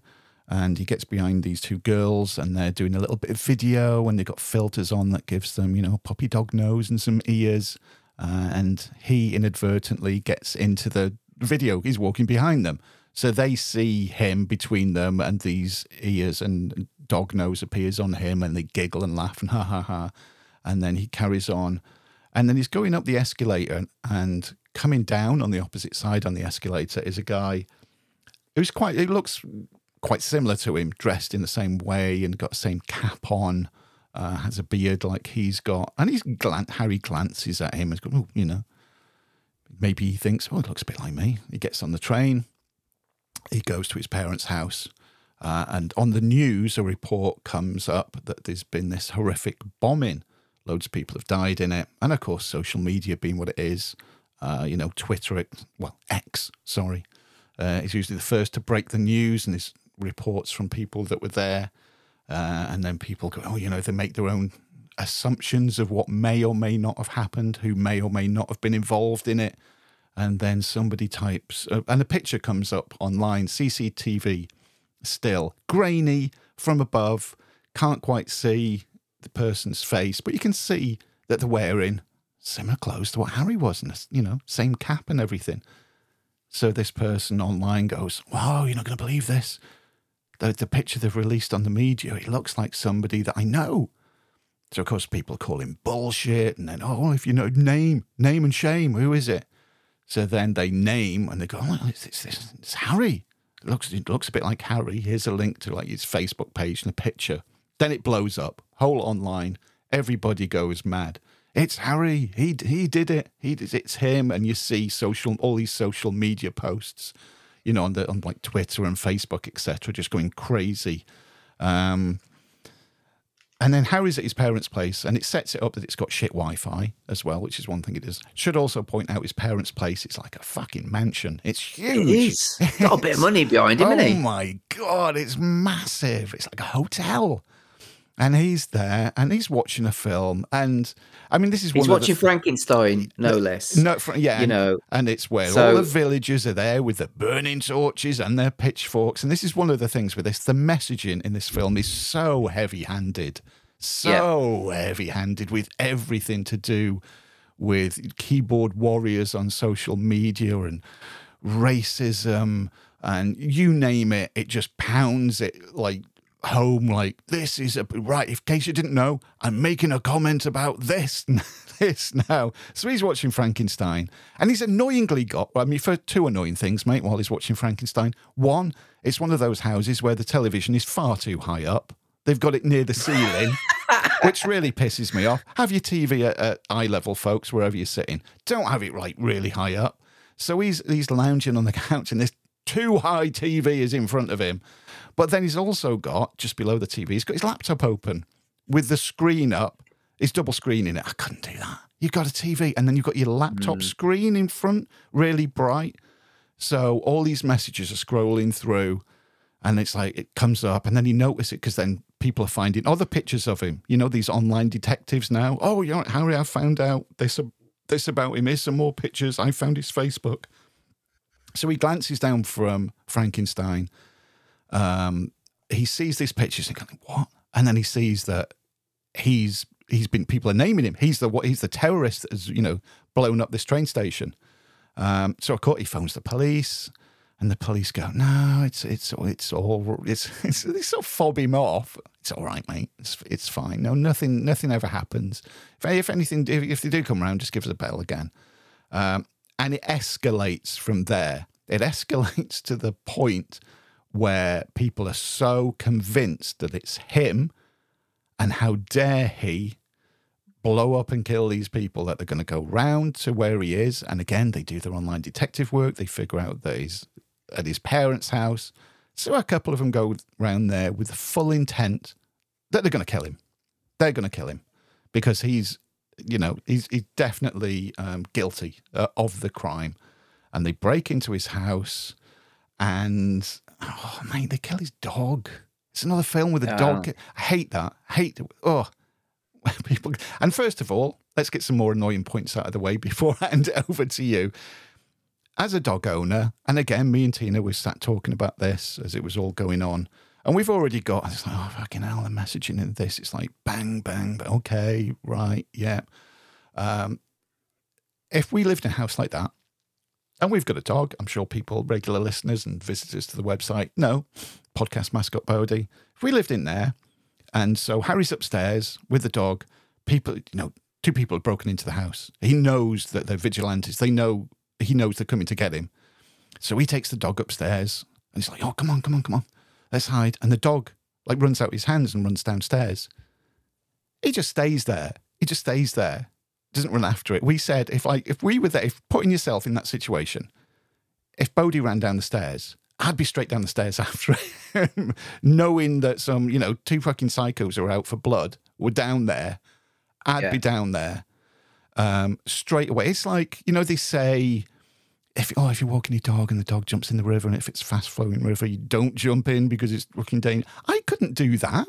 If Bodie jumped into a river and he suddenly got like, whoa, he's going downstream, I couldn't just watch him. I would have to. I would naturally. I know I would just jump in straight away. so it's like if he ran down the stairs, I would run after him, and then they they kill the dog. So if he's not run down after the dog, when he finds the dog dead on the floor, blood coming out on the floor, at that point, why didn't he go fucking psycho himself? Because again, putting myself into that situation, if somebody had come in and they killed Bodie, that'd be like flipping a switch on me. I would go, Go John Wick on their ass. mate, I would be John Wick crossed, crossed with John Rambo and a load of others besides. I'd just lose the plot. No, he doesn't. And it's like, oh, for fuck's sake, mate. There, there's so many things. There's like gaping plot holes in it. There's so many things, as well as the heavy handedness of it. So many things where you go, oh, what? What it's on the mainstream it gets to the point where it's on the mainstream media that they've picked up on this social media outcry and the naming harry and he's he's the terrorist and he put a picture of him up. Mainstream media wouldn't do that would they? That it's just like it's internet internet detectives have said it's him. So the mainstream media now putting photographs of him as as the number one suspect. And still when he phones the police they don't come around it's like what? Oh no, there was just too much annoying stuff in this, mate, that constantly got on our nerves. I mean, yeah. Before we go any further, chuck it, chuck it over to you, mate. How did you get on with this? So uh, for for forty minutes or so, so like we talked earlier on about, there's warnings and stuff, you know, violence, Yeah. etc. And one of the warnings on this on Netflix is the um, animal violence towards animals or Yeah, something yeah. of that nature. So I'm already tense, thinking, oh shit, and so you're on edge because you. I mean, it, first of all, let me say I. I kind of I like the way it started. Yes. You know, it, it builds it up. But the first sort of thirty minutes or so, I'm I'm I'm I'm, in, I'm on board here, Yeah, and I yeah. am getting increasingly more tense watching it because of the nature of things that are sort of playing out. You know, like you said, it's slowly starting to escalate. You know, he, he's unaware of it, and then when he realizes what's happening, and then he's thinking, "Oh shit," you know, and and what's going to happen next, and I kind of was expecting it to go down the the the route of. Uh, I may it made me think of the Hunt with Mads Mikkelsen. Yeah. Uh, you know, another of my sort of uh, you know fantasy male fantasy uh, actors. Anyway, I love Mads Mikkelsen, but it, so and it made me think of that. uh, You know, in that s- story is that he's accused of um, abusing a child, and then it's all of the fallout that happens to him and and everything else. And, and funnily, well, funny, it's not funny, but uh, interestingly enough, I suppose his dog gets killed in that as well. I if you Mm, remember. yeah, yeah. Um, and so, um, but that's more about how the community react to him and how you know even after he's exonerated of the the you know the accusations it's still that lingering uh i suppose doubt in people's minds or or people that he would class as a, as friends how they treat him differently. They kind of bring him back into uh, their their circles and their lives but they still keep him at arm's length. So i was kind of expecting it to turn into maybe that kind of um you know examination of like you said social media to a certain degree um uh, but also how people treat him and how that was going to play out over a series of days weeks Mhm. and months. And, and and i would have been on board with that. Yeah. but as soon as it then so and bec- so every, everything was playing out because i knew something was going to happen to the dog. So flynn his lovely uh you know golden retriever stroke labrador what, what kind of looking dog. It's a nice little look dog. It's not a vicious dog or whatever you know it's not it's not like a guard dog. It's a you know it's a nice dog isn't. Just it a house And pet. so- yeah. yeah. But so because I'm already forewarned, because the, the warning on Netflix says, you know, violence towards Yeah. animals, I'm on edge. You're Yeah, you're, yeah. you're on edge. You're waiting for it, and it, uh, so and as soon as something does happen to the dog, and then it turns into a home invasion, and like I'm just I switched off at that point. Mm. I'd got no real interest because I couldn't give a fuck about him. Like you said, why didn't he do more? I appreciate he's a bit scared, but come on, you know, you just let the dog die. Let's be honest. Um, so I couldn't really give a toss about him and everything that goes on uh, to him at that point. Um, and it just became like a really. It reminded me of Night Trap. as well because yeah, he's yeah. he's using the the cameras in the house and everything. He's t- on his phone to look at where they are, and it became a shit game of hide and seek. Yeah. where he's watching them. It's really slow. It's not tense anymore because you know they're thick as shit. These fucking two intruders, um, and and he's just hiding around the the house, um, and then yeah, it's it's just I don't know. Like I said, for forty minutes or so, I was locked into it, Mhm. and then as soon as the it turned into that kind of film, I was just like, no, not interested in this anymore. It's just yeah. and like you said, the plot holes in it, the the la- it, it's just it, it's it makes no sense whatsoever, uh, and you know I know you have to take some films with a certain uh, you know pinch of salt, or you have to to, to buy into Oh, it. I mean, there's all, no matter what film, you, there's always that suspension of disbelief, isn't there? You know, you can have yeah. You can have like science fiction films, and you know there can be all these aliens and flying spaceships, and then somebody could do something silly, and you go, "Oh fuck it, why didn't why did that happen then?" But you know, but you've bought into the spaceships and aliens and all this kind of stuff. But with this, it was because you've got that home invasion that happens. And then he gets out of there. He falls into the swimming pool. He climbs out the window. He falls into the swimming pool because, of course, they've got a swimming pool. And then he, he legs it and he, he runs to the next door neighbor, which is quite a way away because, you know, big house, big grounds. He's got to run to the next door neighbor. And he pounds on the door and she lets him in. And that gets really heavy handed because, oh, she's gone through like, you know, all the troubles in Northern Ireland and the IRA and that pounds with that. So you do, I don't trust, even though I've known you since you were a kid and then it's sort of racial again because oh you know muslim are you and then so obviously you're a terrorist and she turns on him um and then one of one of the um, intruders gets him and finally this is where harry just like grows a pair of balls and attacks and kills one of one of the intruders because he, do- he loses his shit and he just he gets a, ha- it's a hammer, isn't he? He just like pounds this hammer into his head again and again and again and again. It's like right, and it's like okay, right now finally he's, he's got something about him. What does he do? He runs back to his parents' house again. It's like of all the places, why didn't you just okay? So the neighbours turned against you. You know shit's still going down at how. Who knows if other vigilantes have appeared at your parents' house?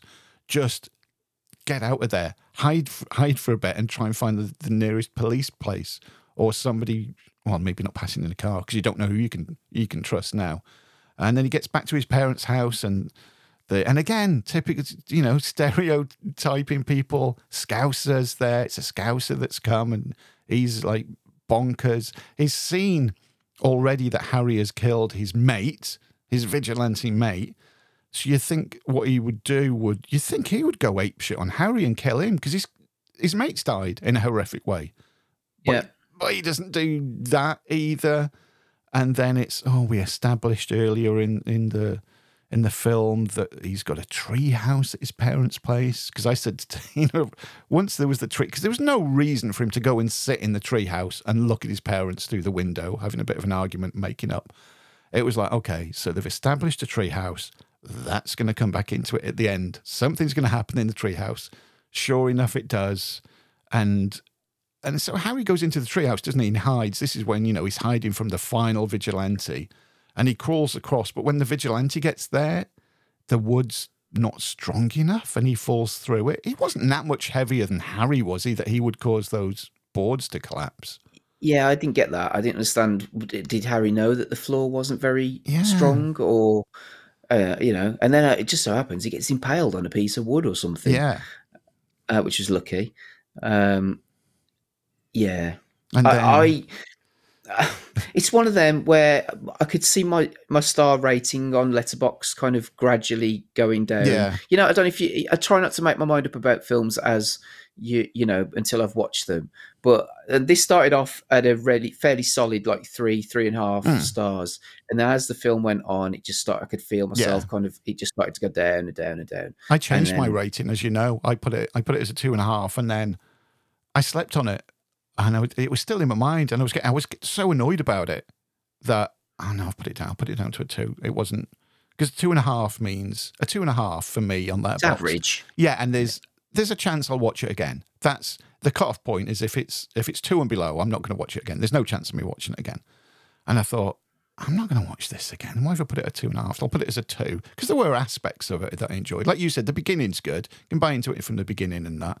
And um, but yeah, and then it just goes silly. And of course, the, the you know it comes on the news that the the real terrorist who blew up the train station, he they find him and arrest him, and then it cuts. He's a white guy and as he's a- well. yeah, and he's a white guy.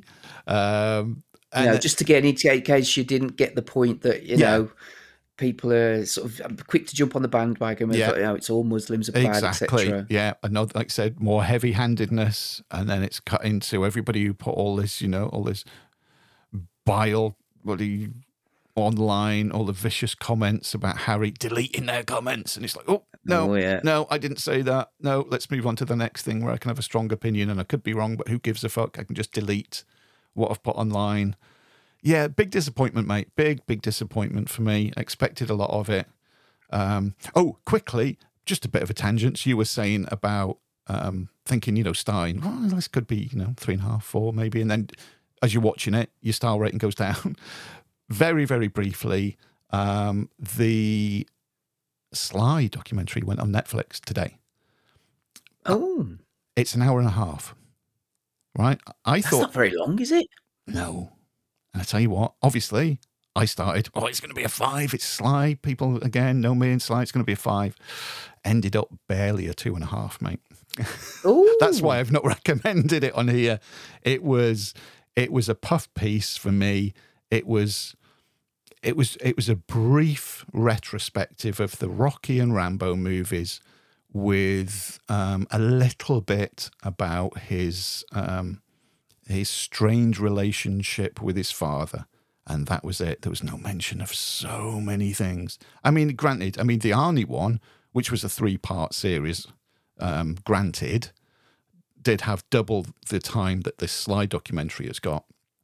Um, but Arnie w- was very candid about the things he was saying. He did. He didn't mind dishing the dirt on himself and going into stuff. You know, his his, his affair and this, that, and the other, and how he's fucked up. Whereas this Sly one was, it was, it was just, here's a little bit about the Rambos and the Rockies, and a lot of him talking to camera, and but it was, it was fluff. It was so disappointing, mate. Um, so yeah, as I was watching that, my star rating was going down. That's what just reminded me as you were saying it about this film. Um, but yeah, like I said, I put my rating down for this because I was just so annoyed and disappointed with it. Unfortunately, I thought it could have been so much more. That's going back to the uh, Stallone documentary. That could have been like a you know a a, a, sort of a, a mini part, a three part, four part, or whatever. Should have been easily to to even touch on a career like that. Um, just doing what they did in An hour that- and a half. hour and a half, mate, and it was just if you're a Sly fan, it told you nothing that you didn't already know. Didn't go into any detail about anything. Um, maybe the only thing was he talked more about his dad than I've heard him in other things, and you know the relationship that they had, and he didn't have a great childhood, uh, and how that relationship was still strained until the very end. Uh, apart from that, it was oh no, it's just okay, okay, okay, yeah, very very disappointed in that, mate. Mm. Much like I Mm. was with accused. yeah. Well, oh, here's the here's the thing. What would you rather watch if you had to watch one again? Because they're both the same length. Would you rather watch Accused or would you rather watch your Stallone documentary? Oh, it'd always be Sly, wouldn't it? It's always be Sly. Even though it was disappointing, it would be, you know, anything with him in. of the two, it would be that. So, As as I look at you with a Stallone cutout uh, behind you. whoops. There. yes, a full size Stallone cutout right behind me. Yeah. right. Shall we move on to your pick, mate, and see if this was any better? Yes. Right then. We will be back after this. I'd like to report a crime that hasn't happened yet. Have you seen the movie Back to the Future? Basically, I'm living that movie right now, which is how I know there's gonna be a murder tonight. Hate time travel movies. They never make any sense. Happy Halloween. How about we all stay in and hand out Halloween candy? No, Mom. You know how hard this time of year is for us. Your friends were murdered 35 years ago. It's not 1987 anymore. Stay safe, honey. I love you.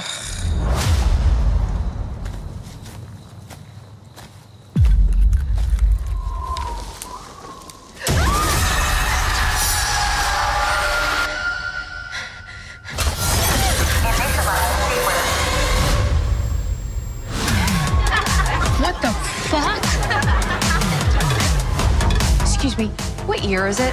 1987. Oh my god. I know. The 80s are almost over, and I haven't even tried Coke yet. I don't know. Oh my god. Mom. Fuck off and die. Jesus, mom. Mamacita. Ay. Ay, ay, ay. Mamacita. Time for my birthday, bitch. This creepy ass cabin in the middle of fucking nowhere. What's the big deal? There's a murderer on the loose, and you drove us into the woods. oh my god! What? I forgot to bring vodka. You have seven and a half hours until you're stuck here forever. I need to stop all this horror before it happens. Do the machines kill us all? No, they more just rip apart the fabric of our society via dance videos on TikTok. They use dance against us? Come on out. The water's warm. Just so you know, I don't do blowjobs. You pee out of that thing.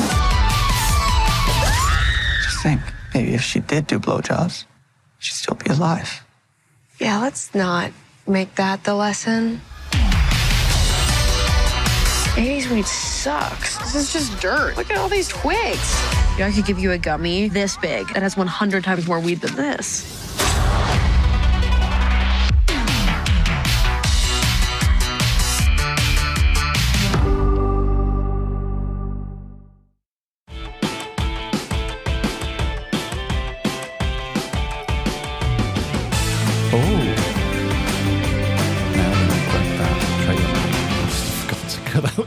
music bit at the end. I think that was the end of the trailer, and then whatever advert came on, and I forgot to cut it out.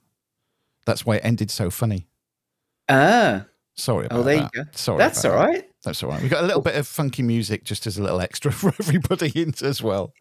Yeah, don't you hate that sometimes when they do that with trailers? It's like they'll Oh. put it on it's a, a certain length, and then it won't actually finish, or it'll do something really weird and like like that. Yeah. basically. Yeah. Anyway, um, that was the um, 80s tastic uh, trailer for Totally Killer, which is um, on Amazon Prime. Uh, so this was my pick. Uh, I think there were a couple of films that I uh, w- went for, and uh, Dave said, "Well, let's go with this. It's you know October, so horror film." Be good to talk about one for the show. Uh, and uh, yeah, so this is like an hour and 46 minutes long. Um, it has got a 6.6 out of 10 rating on IMDb out of 32,000 uh, ratings. Uh, it's got a 62 on Metacritic Hmm. with uh, 10 positive re- reviews, uh, six mixed and one negative. So I'll just pick out a couple of these. So, uh, San Francisco Chronicle, despite some gruesome brutality, Totally Killer has a very light on its feet quality. But as artificial entertainment goes, this one's put together with ruthless care. Uh, not quite sure what that tells me. Doesn't really tell me much, to be honest. Some of these reviews are absolutely shite, aren't they?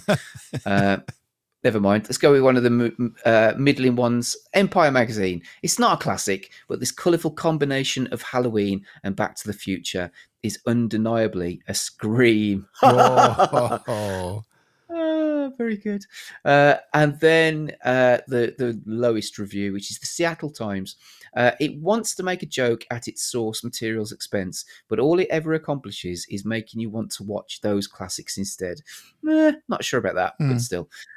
Anyway, so uh, synopsis is when the infamous Sweet 16 killer returns 35 years after his first murder spree to claim another victim, 17 year old Jamie accidentally travels back in time to 1987. Dans notre co- au quotidien, c'est sur Terre où Okay, Houston, we've had a problem. problem here. This is Houston. Say again, please. Uh, Houston, we've had a problem. Yes, unfortunately, we most definitely have a problem. Or should I say, had a problem. Hopefully, you've listened to episode 523, my interview show with Jake West. If you haven't, please go and listen to it. Jake was a great guest who I'm hoping to get on again next year. And please, please go and watch the amazing documentary, Mancunian Man The Legendary Life of Cliff Twemlow. But if you listen to that, uh, yeah, the uh, technical gremlins were running wild here at 60MW Towers. Thought I'd got rid of them. I hadn't, unfortunately, because it is at this point in the recording that me and Chris did uh, a couple of weeks ago now that something happened and the recording stopped. We've lost our chat about Totally Killer. So I'm jumping in doing the edit uh, just to give you a quick update. Uh, we did think about re recording it, but time constraints and so on. We just thought, right, we'll just hold our hands up, say that those goddamn technical gremlins, they have once and for all been cleared out of here. we'll have you know, he says, with fingers and toes crossed.